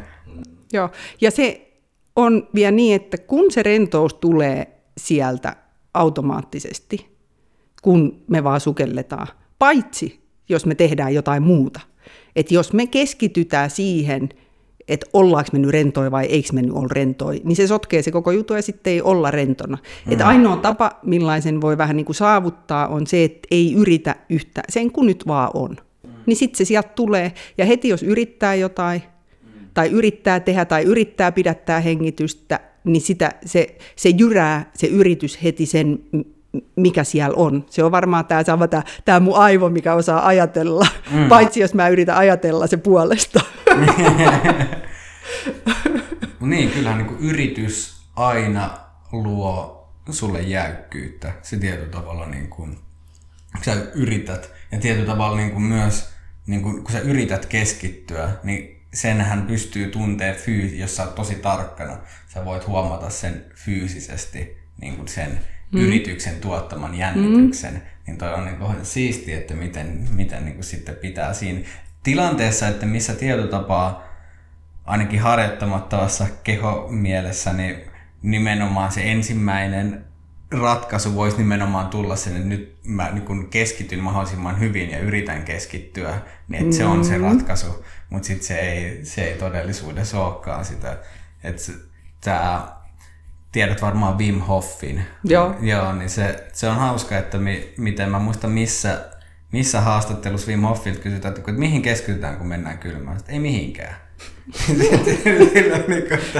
Että, että, että, että eikö nyt pidä johonkin niin kuin keskittyä niin kuin hengitykseen tai jotain, niin kuin, että no joo, mutta, mutta niin kuin, että antaa sen vaan mennä, että älä keskity mihinkään. Niin kuin, että anna mennä mm. vaan. Mikä on siis silleen, että se on hauska, että kun päättelevä mieli yrittää niin kuin keskittyvä mieli niin kuin hiffata, että mitä se on, mutta mm. se ei justiin, se ei ole sen kentällä, se, se kenttä pitää avata, että mm. sä voit niin kuin No niin, ja kun ihmiset osaa siihen. tiettyjä asioita ihan niin kuin automaattisesti. Mm. Eli onko se niin kuin rallatellaan olemaan? niin, niin, niin. että hyppäät sinne vaan. Joo, mutta se on varmaan tämä mun sama, että, että, että jos mä ajattelen sitä mun tulevaa maailmanennätystä, niin, niin siitä voi herätä, no niin, joo, ensinnäkin se pitäisi jo jotenkin järjestää ja kaikki pitäisi saada ja sitä ja tätä ja tota. Ja, ja sitten siellä tilanteessa vielä, että mitä mä hyppäisin, mitä, mitäköhän sitten tapahtuu, että mitä kaikkea voi sattua tai mitä vaan. Mm. Niin kyllä se mun ratkaisu niin kuin siihen mielen leikkiin on se, että no mä menen istuu siihen avannon reunaan, sitten mä hyppäisin veteen. Mm. Sitten mä sukellan. Mm. Ja jos en mä, jos mä ajattele sitä niin, niin yksinkertaisesti, että mä kuvittelisin, että siinä olisi jotain, mihin pitäisi keskittyä, Mm, mm, niin, niin silloin se mun huomio kiinnittyisi niin siihen väärään asiaan. mm. Toi on siisti toi yksinkertaistaminen. Back to basics. Mutta kai se liittyy jotenkin myös siihen, että pitää hyväksyä se, että aika harva asia nyt on kauhean tärkeä juttu. Mm. Että ei se haittaa, vaikka se menisi vähän väärin. Joo, ja että ei se niinku joo. oikeasti haittaa. Toikin, toikin osaltaan, niin sillä saadaan sitä omaa niin kuin arvomaastoa vähän tasaisemmaksi, että siellä ei korostu jotkut yksittäiset, vaikka se voittamisen tärkeys tai mikään, mm. mikään tämmöinen näin.